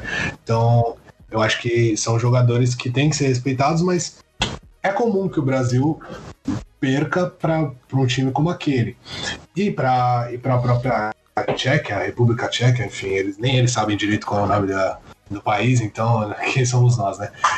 É, também é, um, é, um, é uma equipe acostumada, uma equipe que disputa o basquete europeu, que querendo nós, sul-americanos ou não, é um basquete mais disputado que aqui. Tem muitas outras seleções é, vindo forte, então eu sou da teoria que se você enfrenta sempre os melhores, você melhora. É, você toma pau 250 mil vezes, toma, mas assim, a primeira não é igual à segunda, que não é igual à terceira, e uma hora você chega num nível sim, no nível mais alto, enquanto às vezes você tá jogando contra equipes que são bem mais fracas que você, às vezes por salto alto ou por, por não ter desafio, seu time acaba é, vacilando um pouco mais do que deveria, não tá tão ligado. Então, eu acho que a, a Tchequia, a República Tcheca é, um, é uma equipe que tá mais acostumada a estar em grandes palcos, a estar contra grandes equipes. Então, é, um, é uma derrota plausível para o Brasil. Mas, com tudo que apresentou, com o hype que, que eu tô tendo que a, que a, e que toda a torcida tá tendo, acho que o Brasil é, assim, tem grandes condições de bater pelo menos a República Tcheca. E aí ir com, com os Estados Unidos, como a gente foi contra a Grécia, desacreditados, ainda mais vendo o primeiro jogo lá da Grécia, que nem eu falei anteriormente, mas é chegar e fazer jogo duro, cara. A gente pode perder? Pode. Pode perder os dois? Pode, mas a gente vai fazer o nosso jogo. E acho que é isso que até o Luiz citou e que você até reiterou, que o Brasil tá, não estava dando certo, mas ele seguiu o plano de jogo. Assim, tudo que foi desenhado foi feito ali, entendeu? A, a mão, a mão do, do Petrovic, no que ele estava pedindo, tava lá em quadro, entendeu? Ah, não tá dando certo agora, então vamos desse jeito ainda até dar certo e assim, é, foi feliz no que ele, no que ele, no que ele quis, no que ele propôs. E sobre, ah, sobre, e sobre onde fica essa vitória aí das, dentro dessa geração? Você acha que ela é a maior? Você acha que talvez aquela classificação olímpica foi maior? Ou a vitória contra a Argentina, contra a Espanha? Para você, essa foi a maior vitória dessa geração ou não? Ah, cara, é difícil porque eu não acompanhei, assim, tudo que essa uhum. geração já passou, até porque é uma geração assim que vem. Os caras estão jogando aí desde 2002. Então, em 2002 eu tinha oito aninhos, eu tava começando a ver futebol, que foi quando o Santos, enfim, ganhou o Campeonato Brasileiro e aí eu comecei a realmente me apaixonar por futebol. Então, basquete não estava no assim, meu radar, começou é, um pouco depois. Então, então para você é a maior vitória. É, Posso resumir assim. assim. Pro, pro, pro, que eu senti, com certeza foi. Pro que eu, pro que eu vi do Brasil, com certeza foi. Mas eu acho que não dá para comparar, assim, para falar ah, essa é maior ou aquela é maior. Eu acho que todas estão no patamar alto. O Brasil bateu uma grande seleção, bateu. É, foi a primeira vez que o, o atual MVP da NBA estava em, em uma quadra no Campeonato Mundial e foi a primeira vez que ele foi derrotado também. Então, acho que isso vai ser lembrado com muito carinho por todos os torcedores e principalmente por essa geração, por todos os jogadores que estavam lá. Mas, como eles mesmos já disseram após aquele jogo, eles não ganharam nada. Inclusive a vaga olímpica vai ser mais difícil ainda. Agora eles têm que ganhar aí pelo menos mais uma partida e se tudo der certo, tá nas quartas. E a Argentina provavelmente também vai estar. Tá, e os Estados Unidos provavelmente também vão estar. Então, é, o Brasil precisa de mais um milagre aí, cometer mais um crime, que nem diz o Lucas Nepomuceno aí. E espero que, que venha aí mais um, alguns crimes do Brasil e que a gente possa finalmente é, colocar essa geração que já apanhou de tanta gente no lugar onde eles realmente merecem. É, eu vou repetir o que eu falei no Twitter. Assim, para mim, aquela classificação olímpica foi a vitória mais é, relevante por estar tá trazendo o Brasil de volta às Olimpíadas. A vitória contra a Argentina em 2014 foi pela rivalidade a mais impactante em termos de rivalidade. Contra a Espanha em 2016, apesar lá daquele final de jogo em que os espanhóis também é, aliviaram um pouco para não pegar os Estados Unidos, foi onde o Brasil tinha um talento maior coletivo pela frente. Mas eu acho que essa vitória também é, é, é, foi onde a gente estava como zebra, então também tem seu valor. Então, também não consigo elencá-las, mas acho que é um dos grandes momentos, inquestionavelmente, do basquete brasileiro, principalmente aí dos últimos anos para cá, quando eu acompanho. Um pouco mais que o Bruno eu acompanho, mas é, não chega a ter acompanhado ao vivo 87. e aí, galera, passando também aqui para a próxima pergunta que a gente fez para o Ricardo, é, eu perguntei para o Ricardo sobre essa questão aí do impacto dos veteranos é, comparado com essa galera que fica clamando pela renovação da seleção. Todo mundo, muita gente dizia que os veteranos não tinham, que tá aí. A gente tá vendo agora que eles estão levando o time nas costas. É, e aí vale destacar, antes de ouvir o Ricardo, que no primeiro jogo o Alex foi fundamental para a virada, né? Ele não jogou o primeiro tempo, entrou no segundo tempo e foi fundamental para a arrancada ao lado do Leandrinho, que o próprio Bruno já citou aí de destaque. No segundo jogo, o Varejão foi o principal pontuador e o Marquinhos também foi um cara que veio muito bem pro, pro segundo jogo, metendo bola de três, fazendo diferença. Mesma coisa no jogo 3 agora, o Marquinhos também fez uma grande partida. E o Ertas foi o principal nome do jogo 3, né? Então, é, os veteranos ajudaram bastante. E aí, além de perguntar para o Ricardo sobre essa questão aí dessa, dessa renovação, também perguntei para ele até onde esse time brasileiro pode chegar. Vamos ouvir agora então mais essa opinião do Ricardo Estabolito. Eu acho que o problema nessa questão é provavelmente é que nós temos uma visão um pouco extrema do que se chama de renovação. Sabe, às vezes a gente tem a ideia de que não é renovação se a gente não tiver uma mudança extrema de fato, se a gente não tiver, por exemplo, cinco, seis jogadores abaixo de uma certa idade, abaixo de 23 anos. Quando não é assim. Aliás, é, como o Brasil está fazendo, acho que é o modo até mais sustentável de renovação.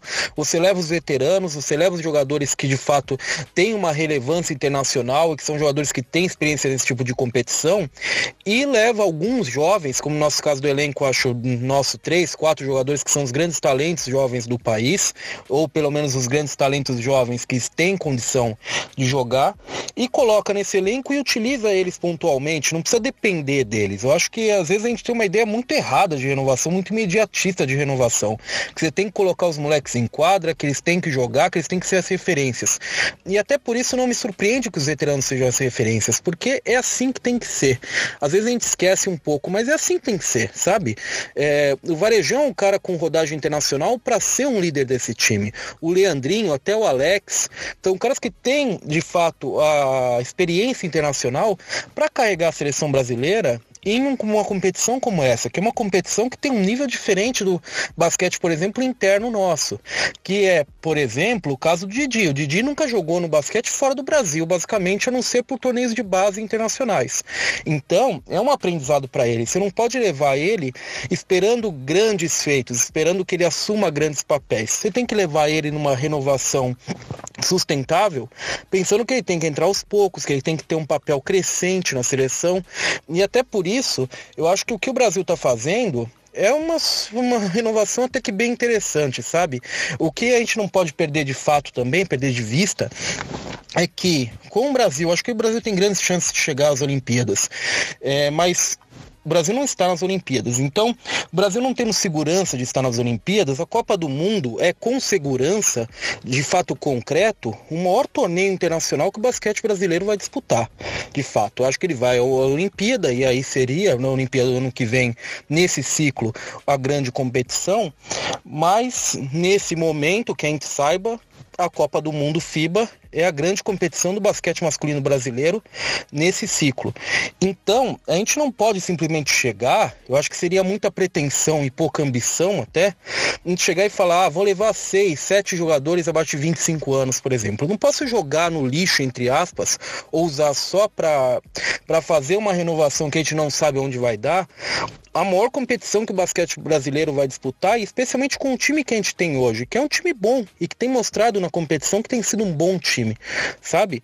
É, eu acho que quem pede renovação a mais, quem pede menos veteranos à seleção, acho que tem que pesar essas coisas. A gente muitas vezes fala muita coisa no Twitter, é, ou nas redes sociais, ou nas conversas com amigos, que na realidade é diferente. A gente não pode, a gente não pode fazer isso na realidade, sabe? E eu acho que é bem o caso daqui. Eu acho que a renovação que o Brasil está fazendo é uma renovação possível, sustentável e interessante no elenco nessa Copa do Mundo, viu?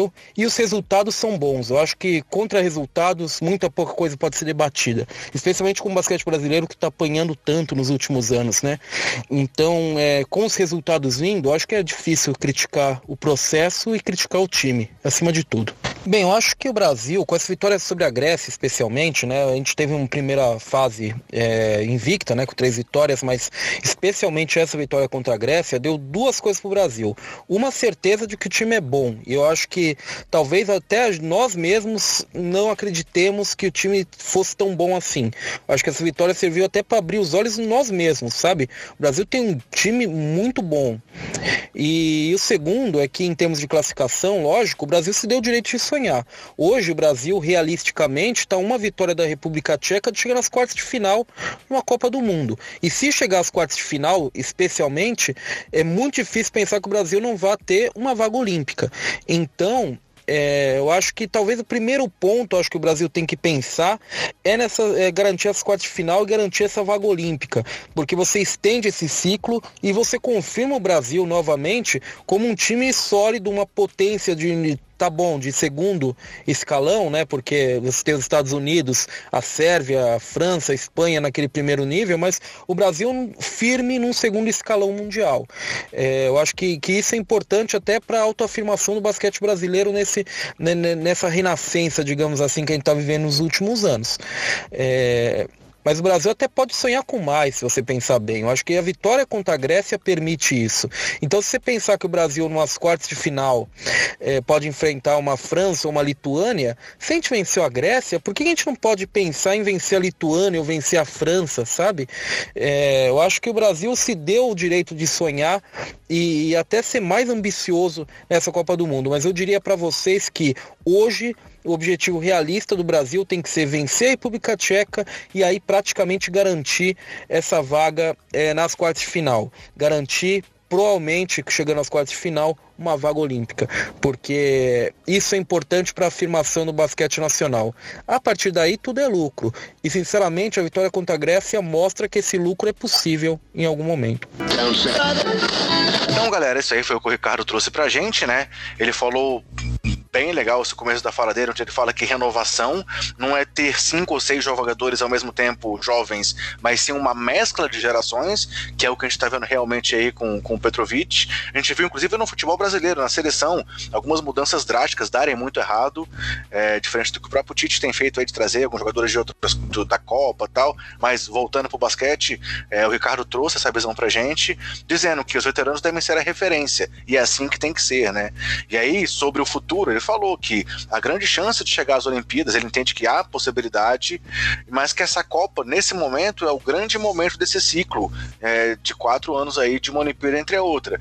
Então a gente tem que pensar no ciclo e não só no futuro. Então ele acha que é uma boa renovação que vem também com bons resultados. E aí ele também trouxe que, assim, o resultado, com esse resultado, principalmente contra a Grécia, o Brasil se deu ao direito de sonhar e ser mais ambicioso.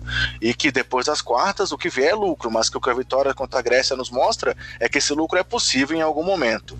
E aí, Brunão, concorda então aí com o Ricardo de que a renovação está sendo muito bem feita, ao mesmo tempo em que a gente pode sonhar com algo mais nessa competição, por o que a gente já viu? Concordo. E aí eu venho com uma reflexão aqui para quem fala que, é, que, assim, clamava, que não se diz, por uma renovação. É, para que, que existem os amistosos, é, os classificatórios, enfim. É, esses, esses campeonatos menores, classificatórios é, e amistosos que o Brasil faz, esses sim são aqueles que a gente tem que testar jogadores, tem que levar jogadores mais novos para pegando cancha, para pegando é, o jeito do, que, que, os, que os veteranos jogam. E, e é, na minha opinião, é, chega a ser uma certa ingratidão você não colocar jogadores como esses aí em quadra na hora do campeonato mundial, porque é, eles colocaram o Brasil aí. assim, lógico que tiveram outros jogadores que passaram alguns que não foram lembrados, enfim, só dá para levar 12. E aí eu acho assim, na hora que você chega no campeonato, na Copa do Mundo, nas Olimpíadas, você tem que levar o que você tem de melhor, independente se ele tem 39 ou se ele tem 22 anos. O Iago tá lá é, não porque ele é jovem, só porque ele é jovem, mas porque ele tem os méritos dele para estar lá. Assim como o Ertas está lá, porque ele tem todos os méritos dele para estar lá. Porque não tem outro armador melhor do que ele para estar lá. Então não adianta você colocar um cara que é inferior a ele só porque ele é mais jovem e pode se tornar alguma coisa, sendo que ele ainda não é alguma coisa. Então, eu acho assim, na hora do campeonato, na hora do vamos ver, você tem que levar o que você tem de melhor. E assim fez o Tite quando ele precisou ganhar a Copa América, que nem você acabou de citar aí brilhantemente. É, é contestado? É contestado. É, o pessoal chega lá e fala, ah, mas tem que levar gente mais nova. Mas chega com gente mais nova lá e perde e não vai para as Olimpíadas de novo, tá todo mundo criticando porque fez um trabalho ruim. Então, assim, Exatamente. o time que ele tem, o melhor time que ele tinha, era esse aí. Um ou outro você pode discutir que poderia estar tá e não tá, que poderia ser substituir o outro, beleza. Mas, assim, por ser mais velho, por ser mais novo, eu tendo a discordar, eu acho que tem outras partidas, tem outros torneios menores, classificatórios, enfim, que você pode levar um jogador aqui, o outro ali, e aí vai testando, e foi assim que o Didi está aí hoje, foi assim que o Bruno Caboclo está aí hoje, que o Iago está aí hoje, o Felício está aí hoje. Foram jogadores que foram sendo testados, foram colocando no jogo aqui, no outro não chamava, aí quando não podia levar jogador de NBA, levava fulano, ciclano, enfim. É, foi, foi se criando o time e levou os melhores. E acho que a gente está colhendo os frutos dessa boa escolha do Petrovic. Então, nesse ponto aí, eu acho que tem que se renovar, mas quando você está disputando o campeonato, quando você está disputando alguma coisa grande, você tem que estar tá com seus melhores em, em, quadra. E é por isso que os Estados Unidos vão perder esse campeonato aí, já estou ficando eles. Eles vão ganhar porque não estão com os melhores lá.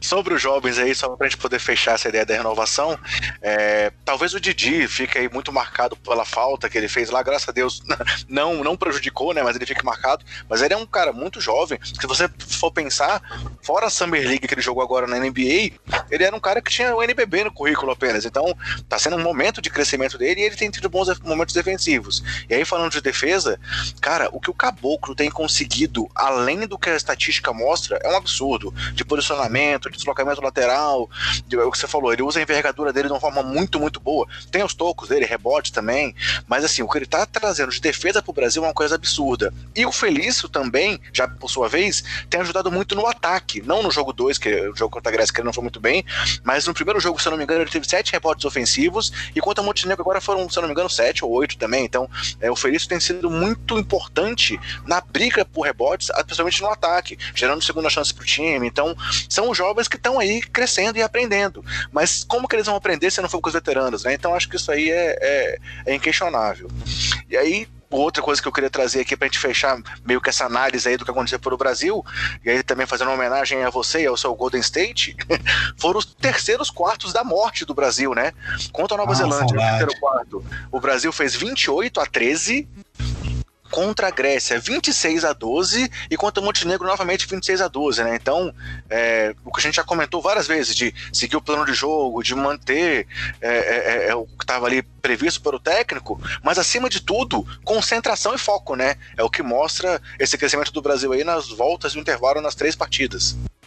Ah, sim, e, é e assim, acreditar que dá para que dá para mudar você ir pro, pro intervalo tava perdendo por 17, foi pro intervalo perdendo por 10, e voltar acreditando que. Ó, tanto que. É, é, lógico que vira folclore, né? Depois que, depois que vence, vira folclore, mas Petrovic eu não lembro quem foi que na entrevista ali falando que o Petrovic falou assim: em, do, em do, três ataques, eu acho, a gente já vai estar tá encostado. Né? Ele falou alguma coisa nesse sentido aí, tipo, em dois minutos a gente já vai estar tá encostado, e aconteceu.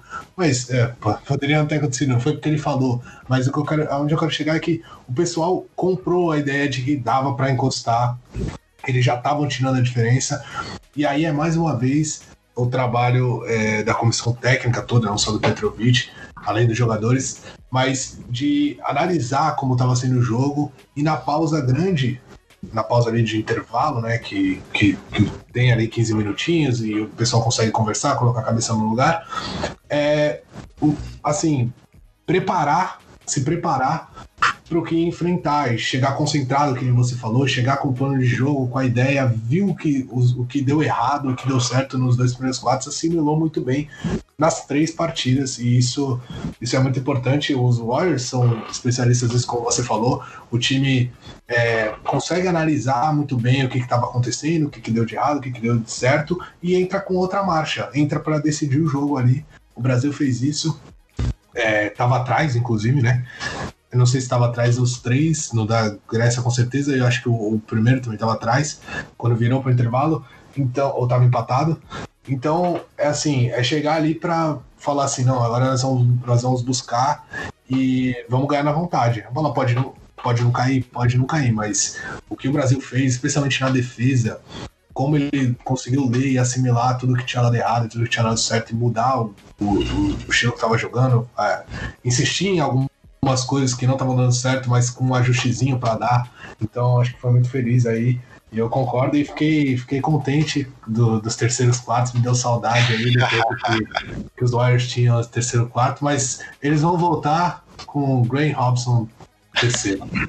olhando, olhando para frente, então, sábado, às 5 e meia da manhã, encaramos a República Tcheca num jogo chave aí para classificação, porque se vencermos e os Estados Unidos vencerem também a Grécia, garantimos praticamente essa vaga e jogamos com os Estados Unidos pela, pela disputa apenas da quem vai ser o primeiro do grupo, que vai ser o jogo de segunda-feira, aí às nove e meia da manhã, para atrapalhar quem vai estar no trabalho mais uma vez, onde o Brasil encara a seleção americana.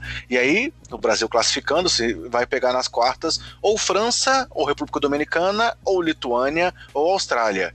E aí é briga de foice e vamos ver o que a gente vai conseguir mais lá para frente, né?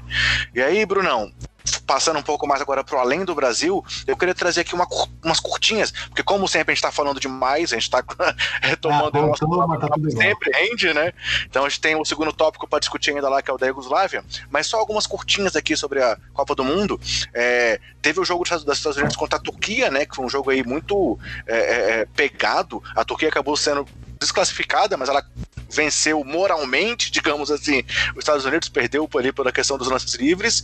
É, a China, por tudo que a gente falou aí da questão do sorteio, do favorecimento, do cruzamento, é uma decepção não ter passado para a segunda fase.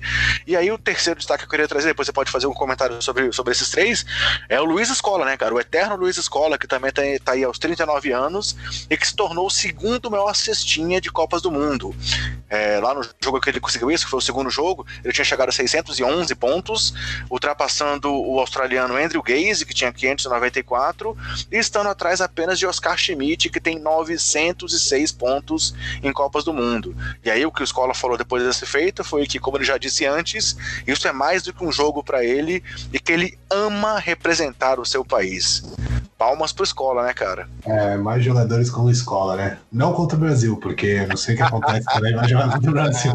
Mas é, é, é, bonito de ver, né, cara? É, assim, sei que é Argentina, tem toda a rivalidade, mas é, tirando isso, colocando isso de lado, é bonito de ver a, a, como ele gosta de representar o país dele, o, o patriotismo, nacionalismo que ele tem em relação à Argentina. E é o que eu te falei, ele merece estar lá.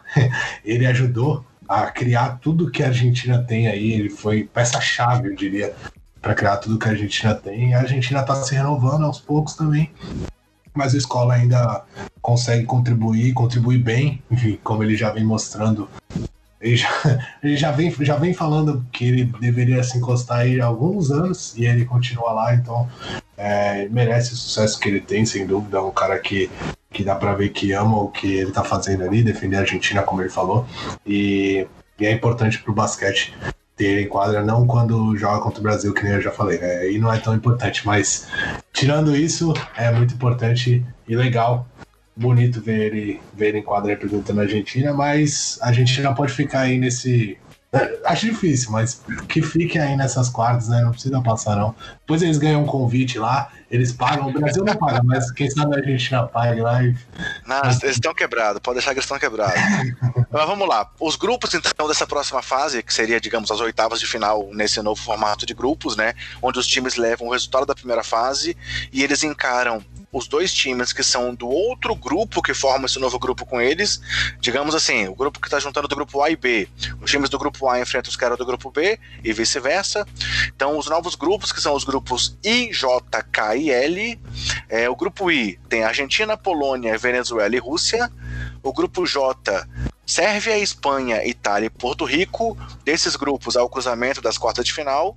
E os grupos K e L. No grupo K, Estados Unidos, República Tcheca, Brasil e Grécia. E no grupo L, França, República Dominicana, Austrália e Lituânia. Daqui também sai o cruzamento para a próxima fase. É, agora então é curtir mais o campeonato e torcer para o Brasil, né, Brunão? ah, sem dúvida, sempre torcendo o jogo contra os Estados Unidos vai atrapalhar um pouco, mas é bom que é, vai ficar bonito para os Estados Unidos, porque não vai ter tanta testemunha aí, pelo menos aqui no Brasil, não vai ter tanta testemunha do que o Brasilzão vai fazer com eles. Bruno Caboclo na cabeça. Então vamos lá, agora vamos brincar aí do o que aconteceria se e falar um pouco sobre uma possível seleção da Iugoslávia.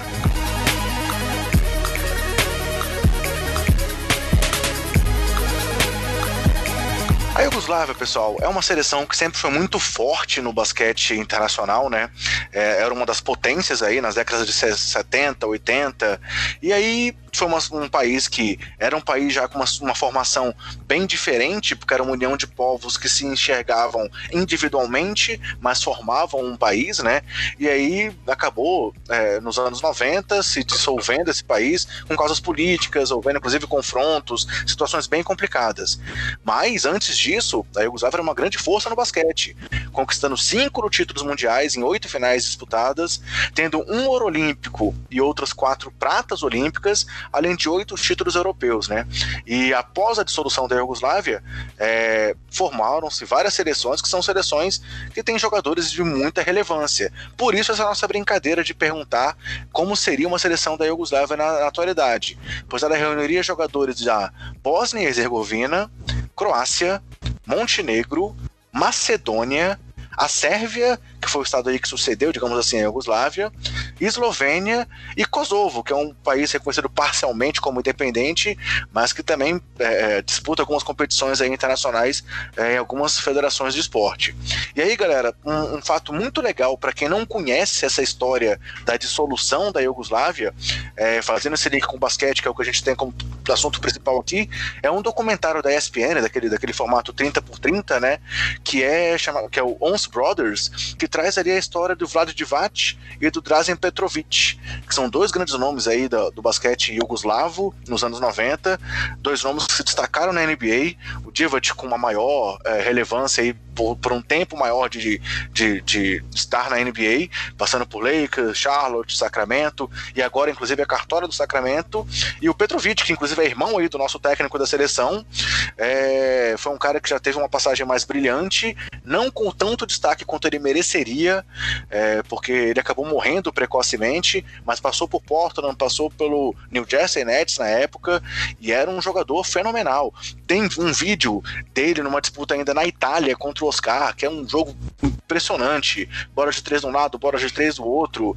E o Petrovic não era nem só um gatilho, ele era um jogador muito completo. Enquanto o Divac era um pivô, desses pivôs modernos, estilo realmente europeu, pivô passador, pivô que tinha muita visão de quadra. Mas voltando ao documentário, é um documentário muito legal que mostra que eles eram amigos desde a divisão de base, mas que teve um momento ali num título da Iugoslávia, no último título, se não me engano, da Iugoslávia, é, em que uma bandeira da Croácia surgiu ali na ida para o pódio e o Divac tirou essa bandeira, segundo ele, no intuito de mostrar ainda que eles queriam ser um país unido e não um país dividido.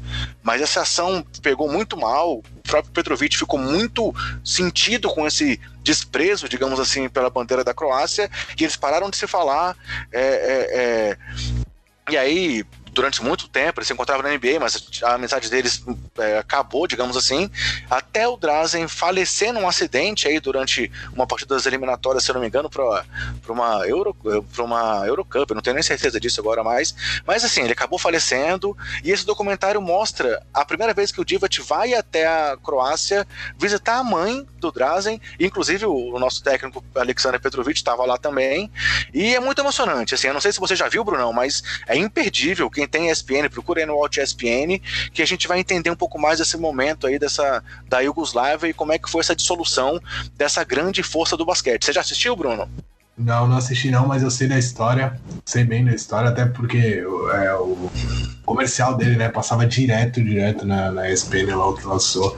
Então, tem jeito de ser bem emocionante mesmo. Tem até a fala dele lá do, do, do Divac falando que que tipo, perdeu o amigo, enfim, nunca conseguiu é, se voltar à amizade que eles tinham antes, tudo que aconteceu. Então, acredito que foi, foi uma, uma boa sacada aí que você teve para trazer para o pessoal acompanhar. Legal. E aí, falando então agora dos possíveis nomes de uma seleção da Iugoslávia, passando aqui pelos países, se a gente pegar aí a Sérvia, que é a grande força aí desse Mundial ao lado dos Estados Unidos, tem Bogdan, Bogdanovic, tem o Teodosic, né, o Miro Teodosic que não tá na, na Copa porque ele se lesionou, mas que, apesar de não ter conseguido destaque na NBA, é um destaque aí no mundo FIBA há anos, tem o Nemanja Belica, o monstro Nicole Jokic, né, que foi cotado aí para MVP da última temporada da NBA e foi do All-NBA First Team. Tem o Boban Marjanovic, que é um monstro. Aí tem o Radulika, Radulika também, que não tá na NBA, mas é um grande nome. É, na Croácia, temos lá o Bojan Bogdanovic, Dario Saric, Mario Ezonia, é, e vem outros nomes que estão aí também para apresentar mais, como Ivica Zubat, Antes Izic, Dragan Bender, mas são nomes que poderiam formar uma seleção iugoslava. Na Eslovênia, que nem na Copa do Mundo está, por conta dessa questão de como foi as eliminatórias. Temos o Goran Dragic, o Luka Doncic, que é o nosso queridinho Luquita aí, né? E nomes como Prepelic, Blasic, que também brilharam lá na, no Campeonato Europeu e que não estão aí nessa Copa do Mundo. Na Bósnia, temos aí o Zuf Nurkic, né? A nossa besta Bósnia aí, adorado pelo nosso amigo Ricardo Bulgarelli. É, tem também lá o jovem, jovem Musa, que está lá no Nets. É, em Montenegro, o Vucevic, que está aí na Copa do Mundo, que como eu comentei, não teve muito destaque, mas que, pô, foi o star do último ano na NBA. Tem o Ivanovic também, que é destaque no time. Tem o Mirotic, né, que também poderia jogar pro Montenegro, porque ele é por essa Yugoslávia, porque ele é naturalizado espanhol, mas ele tem origem montenegrina. É, acho que é inquestionável que são nomes de destaque no basquete mundial que estão aí montando esse grupo. Mas então, é, Bruno, antes de te perguntar qual seria o seu time? Tipo, eu vou te dar um tempo para você pensar aí. Qual seria os seus cinco titulares numa seleção iugoslava e como é que você acha que ela se, se daria nesse Mundial? Vamos ouvir essa opinião por parte do Luiz Araújo. Perguntamos para ele então qual seria o seu quinteto titular de uma seleção iugoslava e se ele seria favorito nesse mundial diante aí dos desfalques americanos principalmente. Cara, essa seleção iugoslava acho que seria assim, nesse mundial seria favorita com certeza com esse time dos Estados Unidos aí, né? É, eu estou tentando imaginar de cabeça aqui um quinteto, mas é, o Bogdanovic que não foi, eu acho que, pelo menos no basquete FIBA, ele faz mais estrago que esse Bogdanovic que foi, né? O croata não foi, né? O, o Bojan, o Bogdan tá lá e tá fazendo, fez uma primeira fase muito boa. É, o Jokic, um dos cinco candidatos a MVP nessa última temporada também. É, é, tem, se a gente for lembrar da Eslovênia, que não foi, então, caramba, eu tenho Dragic, tem. É, cara, tem Luca Doncic.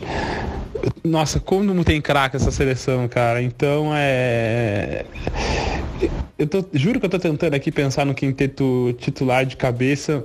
Eu tô falando esses nomes aleatórios, mas eu não sei se, se, se, eu vou deixar alguém, alguém de fora.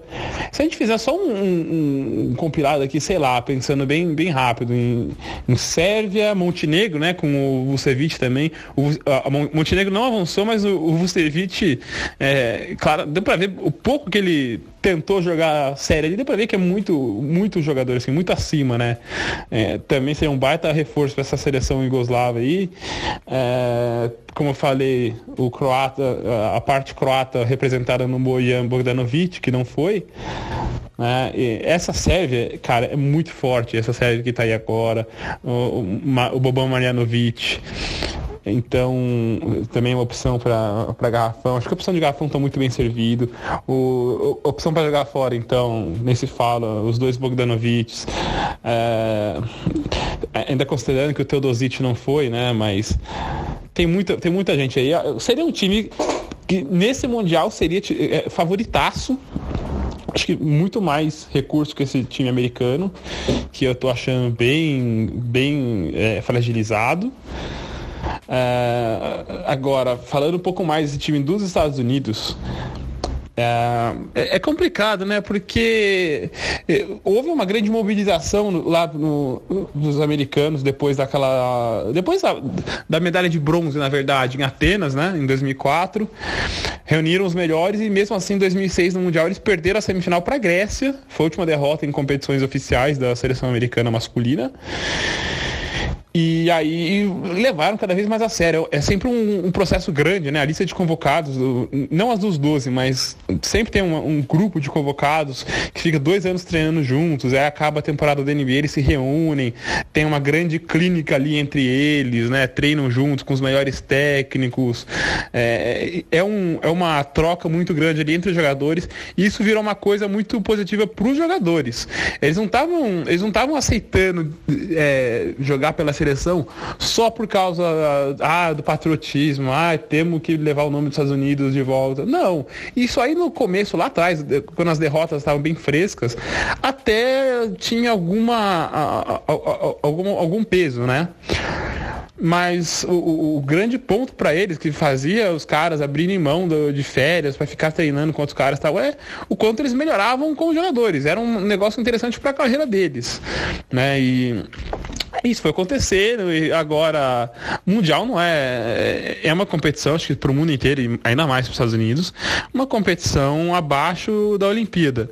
Não dão o mesmo valor e é, acho que nessa desde, desde 2006 a última derrota acho que a seleção mais fraca dos Estados Unidos é a mais alcançável né?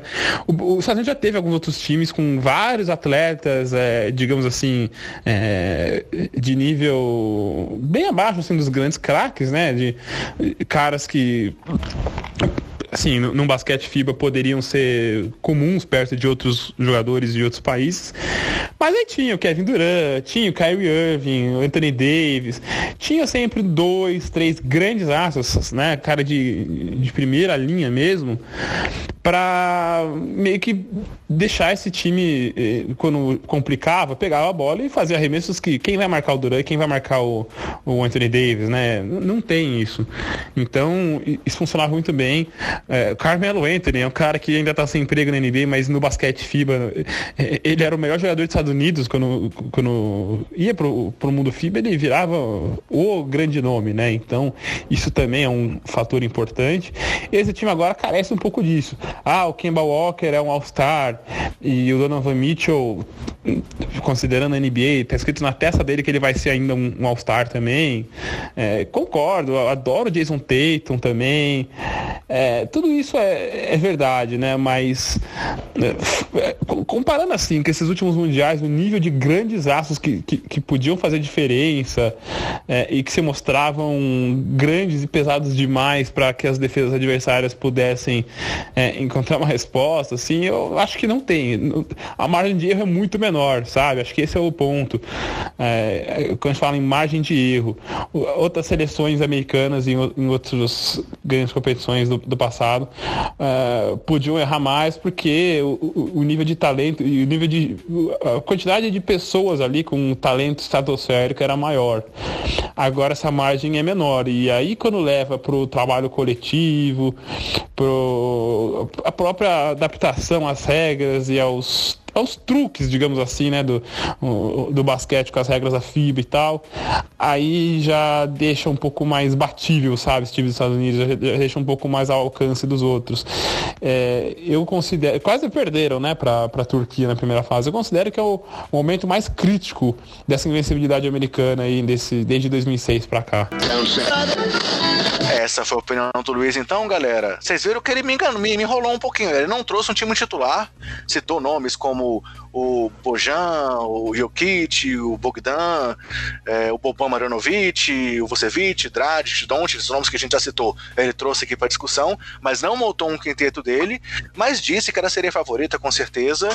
E, e, e, falou um pouco sobre essa questão aí da formação dos Estados Unidos, trouxe uns detalhes que a gente já discutido antes, mas que para essa edição ele acabou trazendo para a gente também, é legal a gente parar para pensar, e que como ela tá longe do seu time principal, com Kemba e Mitchell como os principais destaques, na opinião dele, Oi?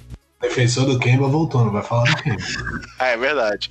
É, ele disse aí que, que acha que a Yugoslávia seria a favorita. E mais uma vez, Bruno, antes de você falar, continua tendo tempo para pensar aí, vamos ouvir também a opinião do Ricardo com as mesmas perguntas. Qual seria o quinteto dele da Yugoslávia e, qual, e se essa seleção seria a favorita é, nesse Mundial desse ano de 2019?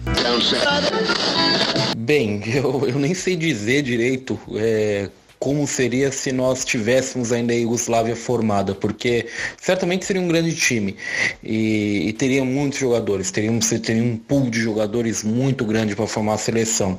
É, mas eu, especificamente falando nesse, nesse Mundial, né, nessa Copa do Mundo, eu acho que você pode até lamentar algumas coisas. Por exemplo, a Eslovênia, que é atual campeã é, do Eurobasket, do Campeonato Europeu, não está aí. E, e se você tivesse a seleção eslovena, por exemplo, você poderia ter o Goran Dragic, poderia ter o Luka Doncic, que certamente fariam parte da seleção sérvia, da seleção da Iugoslávia.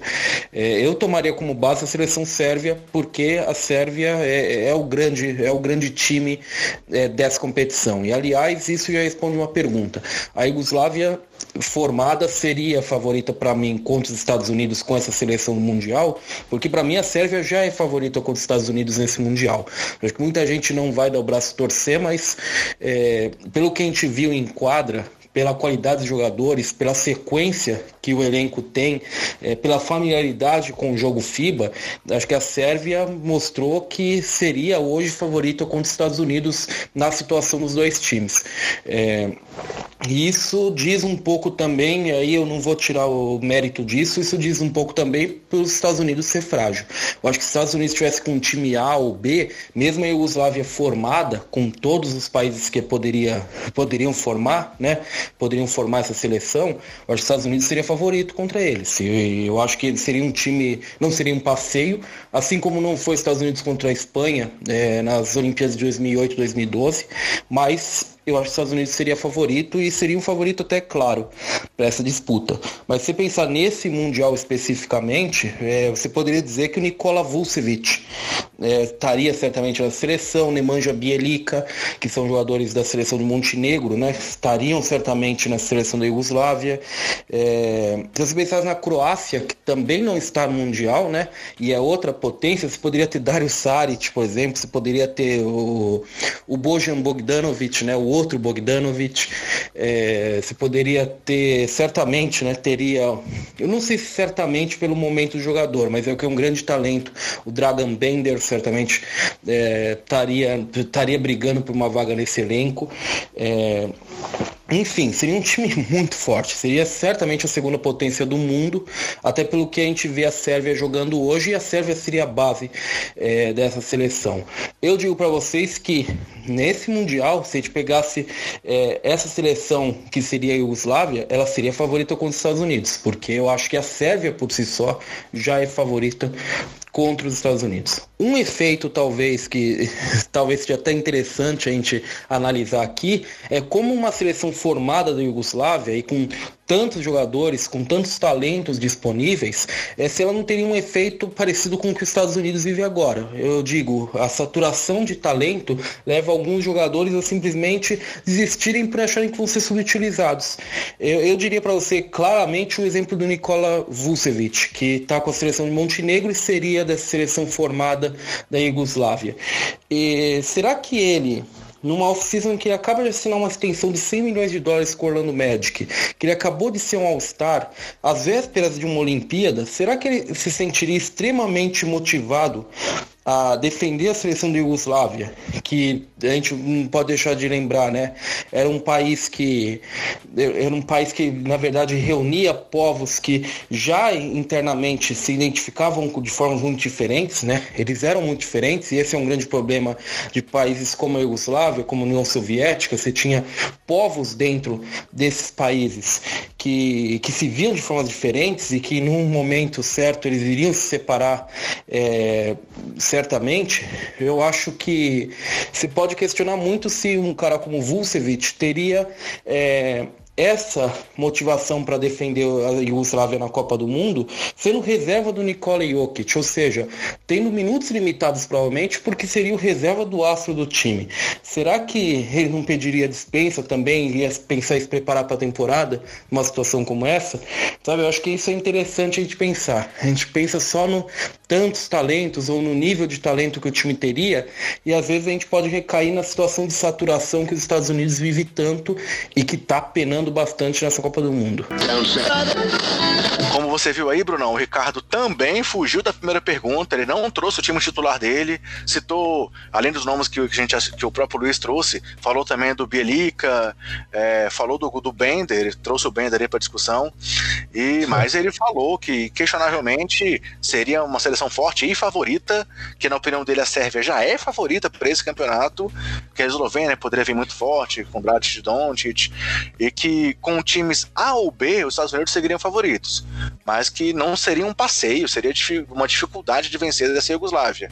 E aí, uma coisa que eu achei legal, brilhante essa participação aí do Ricardo, é que ele trouxe esse questionamento de que será que não rolaria com esse time da, da Iugoslávia o mesmo que rolou com os Estados Unidos, que é uma, os jogadores desmotivados pelo excesso de talento, pedidos de dispensa, ele até citou aí o próprio Vucevic, será que ele ia querer defender uma seleção onde ele ia ser reserva do, do, do Jokic, ia brigar com o Nurkic por posição, ou o próprio Boban poderia brigar por espaço com ele, então achei bem legal isso aí que ele trouxe, e também fazendo essa ligação de que antes eram, a Iugoslávia era um país que unia povos distantes e diferentes e que talvez isso também atrapalhasse nessa formação da seleção. Pronto, Bruno, ouvimos aí duas opiniões, te dei tempo para pensar, sua vez de responder. Qual seria o seu quinteto da Iugoslávia e se você acha que ele seria favorito nesse Mundial? É, primeiro, Bender é o Dragon Bender? Exatamente. Ah, meu Deus. A gente tá de muita boa vontade, né, de falar do Dragon Bender.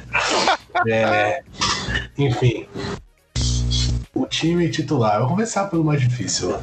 É lógico que eu vou deixar gente boa de fora aí, vai ter gente, haters vão hatear aí, lógico, logicamente. Mas aí o direito é livre de sonhar com o seu time, então cada um pense no seu. Mas acho que seria Dragic e Doncic, porque já jogam juntos, porque eu acho que eles são sim os dois melhores ali armadores que, que poderia ter. Vi muito pouco do Todo City, sei que você é muito fã dele, tem muita gente que defende aí ele. Infelizmente na NBA ele não, não conseguiu desenvolver o basquete dele e acabou tendo, sofrendo muito com lesões também nos últimos anos. É, e o Jokic tinha que estar também. Então essa, essa trinca aí, eu acho que é, é cadeira cativa nessa seleção, não teria como fugir. Eu gosto muito do Bogdanovic, o gatilho. Agora, qual deles que é? Eu não sei, era o que estava no Indiana. Croata? É o croata, é, é, é o Bojan. Bojan Bogdanovic. Bojan Bogdanovic. Eu gosto muito dele. O outro é mais novinho, um pouco menos experiente. Acho que é que não dá para jogar com os dois. Tem, tem muito jogador, achei muito jogador alto, né? Tem o Nurkic, o, o Marinovic, o Beritza, muitos jogadores que congestionar o garrafão, acho que dá para jogar com dois altos, até porque o, o, com dois bem, bem altos e fortes, até porque o Nurkic, por exemplo, e o Jokic saem muito do garrafão, fazem o trabalho ali muito fora. Então, eu vou colocar o Nurkic, o Jokic e o Bogdanovic ali. Provavelmente esqueci alguém muito bom aí também. Mas tudo bem, essa seria a seleção é, do primeiro tempo. Aí no segundo a gente muda todo mundo e e aí todo mundo fica feliz. Mas eu, eu já vou trazer a minha seleção também, então. Antes de você ah, falar então sobre o favoritismo, eu vou trazer a minha. Bem parecida com a sua. É, eu também colocaria os dois eslovenos como titulares, Dradic e, e Doncic, mas eu iria com os dois Bogdanovic. Eu colocaria aí o Bojan pensei, pensei o, na posição 4. É, ele jogou, inclusive, lá no Indiana, na posição 4 em alguns momentos, então eu jogaria o Bogdan na 3 e o Bojan na 4, com o Jokic de pivô. É, o próprio é... Tite aí na 4 também ia ser uma boa, né? Lógico que Poderia. ele é Poderia. Mas vai lá, vol volto a palavra para você. É, só falando em relação ao favoritismo, eu discordo um pouco aí do Ricardo. Acho que, é, pelo que apresentou até aqui, e pelos Estados Unidos já terem aquele hype, eu acho que muita gente está olhando torto agora, vendo que ah, é sempre os Estados Unidos, mas chegou lá e não tá, mostrando aquele super basquete, ganhou ali da, da Turquia nos finalmente, porque sei lá o que aconteceu, do síndrome de André Drummond no, no pessoal da Turquia ali. Parecia todo mundo que era Dwight Howard batendo assim, mas senão eu teria perdido. E isso, para mim, também acabou com a, com a Turquia depois eles, enfim, acabaram é, perdendo pro, outro pro, jogo. No terceiro jogo, a moral foi lá para baixo, né? Sim, realmente acho que sumiu time da Turquia pro terceiro jogo ali, porque eles ficaram destruídos, porque você vê a glória tão perto, né? E aí, é, os lances livres, aí tentam empata o jogo, depois a prorrogação, bom. É... Só, só, um comentário sobre isso, é porque do outro lado tinha Thomas Satoransky, cara. O futuro MIP da NBA aí do Chicago Bulls. ah, tinha que. Ah, não tinha falado nenhuma vez do Chicago Bulls. O cara quase teve um triplo duplo nesse jogo, pô. Teve. Eu não, eu não lembro a pontuação, mas teve sete rebotes, sete assistências. O cara brilha, pô. É, merece o destaque. Então, é, eu acho que o time da Sérvia já é favorito né, nessa competição. Assim, briga cabeça a cabeça ali. É muito difícil, porque basquete vai, vai ter um jogo só lá, então pode realmente tudo acontecer. A Argentina pode brigar, às vezes num dia inspirado. O Brasil já mostrou que tem capacidade, a própria Grécia já mostrou que tem capacidade de estar ali. Sem contar a Espanha, a França. Então, tem muitos times aí para brigar. Lituânia, por exemplo mas eu acho que a Sérvia, pelo que mostrou, pelo que tem ali, tá um passinho à frente, mas assim, os Estados Unidos tá cheirando o cangote deles, então. E com esse time, se fosse montado hoje esse time que a gente citou aqui, e os Estados Unidos levando esse time aí, que tá lá agora, eu tenho certeza que a Grécia seria a favorita aí, não tem, não tem cheirando cangote, não, não tem o que discutir. Yugoslávia, né? A Yugoslávia, desculpa, poderia perder, eu já tô citando até a Sérvia, porque a Sérvia que já tá lá, né? Então, mas a Yugoslávia, sim. Poderia perder? Lógico que poderia. Nenhum time é imbatível. É, lógico que poderia perder, mas seriam os favoritos. Essa foi a pergunta que você fez, eu acho que seriam os uhum. Concordo plenamente, acho que seria um favorito, sim.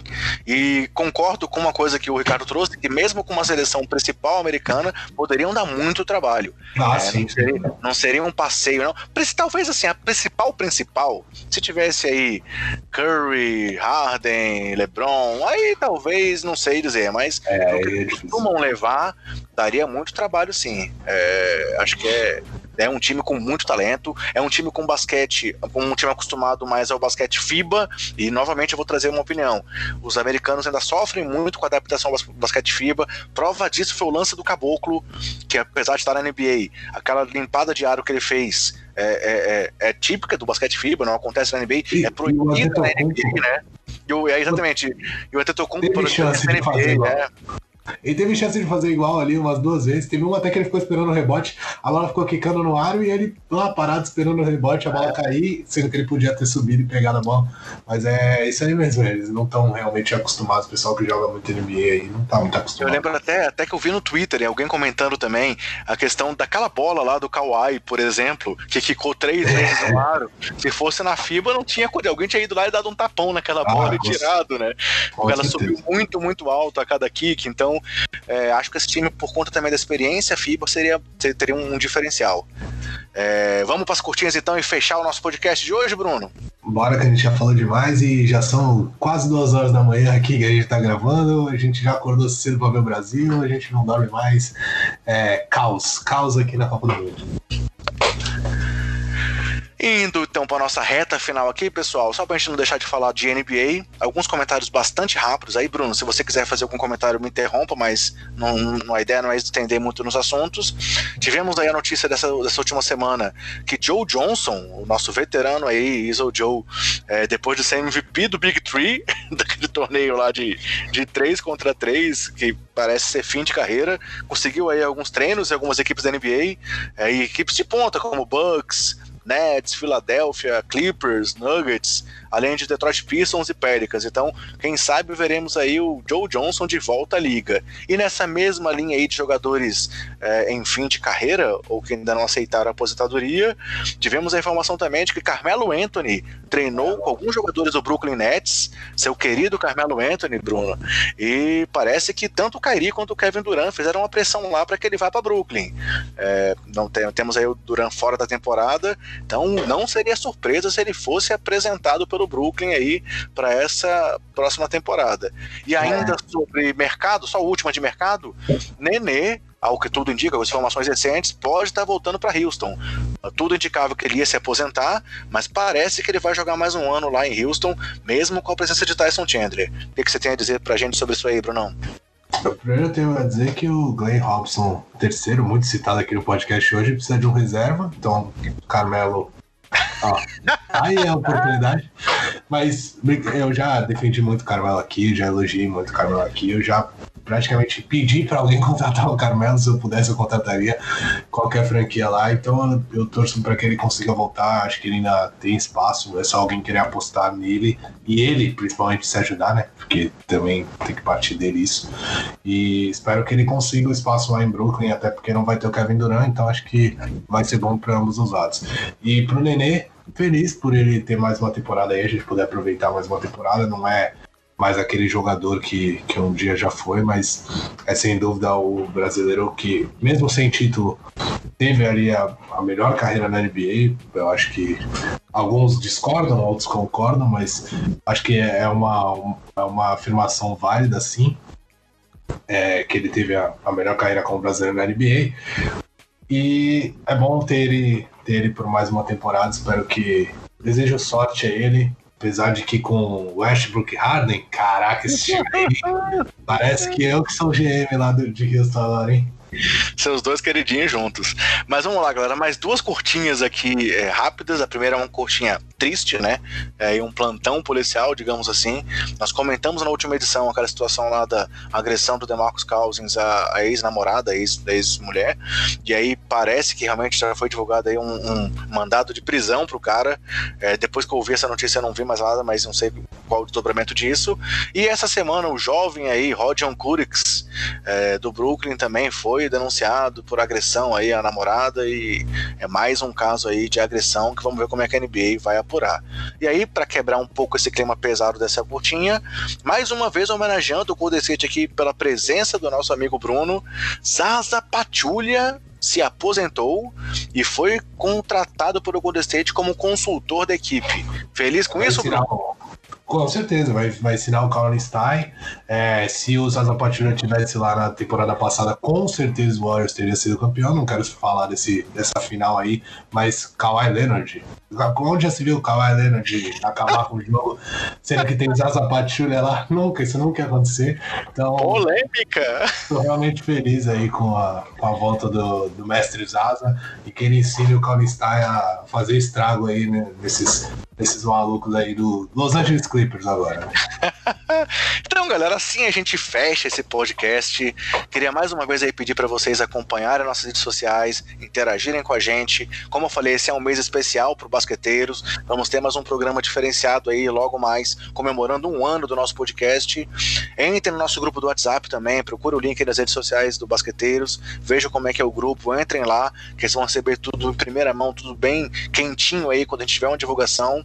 Queria agradecer aí o Bruno por essa presença especial, é, mandar um abraço pro Marcone, que tá com uma situação aí familiar, por isso que ele não tá aqui. Força, Marcone, é, tamo junto.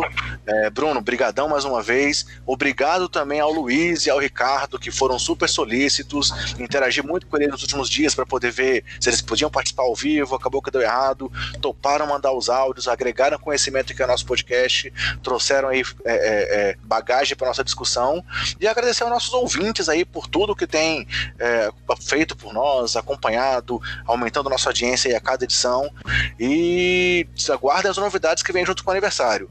Beleza, Brunão? Valeu e passo a palavra para você. Ah, quero agradecer aí o André pelo convite para eu poder voltar aqui. Tava realmente com saudade de tudo de gravar, brincadeiras à parte, muito legal, apesar do. É cansativo, não vou mentir, todo mundo sabe, já falei isso aqui, quem grava assim sabe, mas é uma coisa que realmente é super prazeroso. E quando chega no final, dá aquele, aquela sensação de dever cumprido.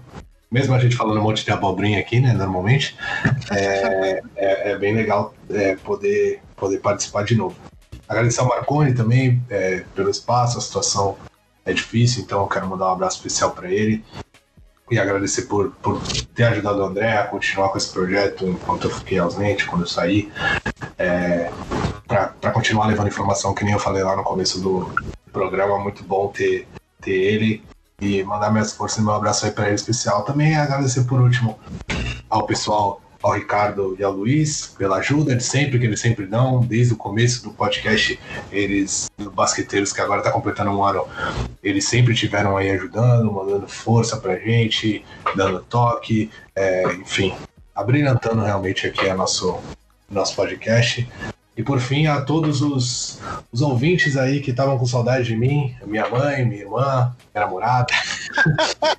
Pessoal aí que eu tenho certeza que estava torcendo para que eu aparecesse aqui de novo, então quero agradecer aí. E tamo aí, galera. Quem quiser me zoar aí, porque o Warriors perdeu no final do ano passado, acontece, mas agora nós temos uns monstros aí que eu já fiz questão de citar. E quem quiser trocar uma ideia, sabe que só procurar o André, procurar a minha aí, enfim entrar em contato. A gente gosta muito desse, desse contato com o pessoal que escuta a gente. Obrigado aí pela força. Valeu, Andrezão. Um abraço. É isso aí. Vamos Brasil, né? Vamos Brasil. Rumo à medalha e rumo a Tóquio. Ah, com certeza sim. Ó, o Brunão vai se prender, hein? Pode esperar. Beleza. Falou, galera. Um abração e até a próxima.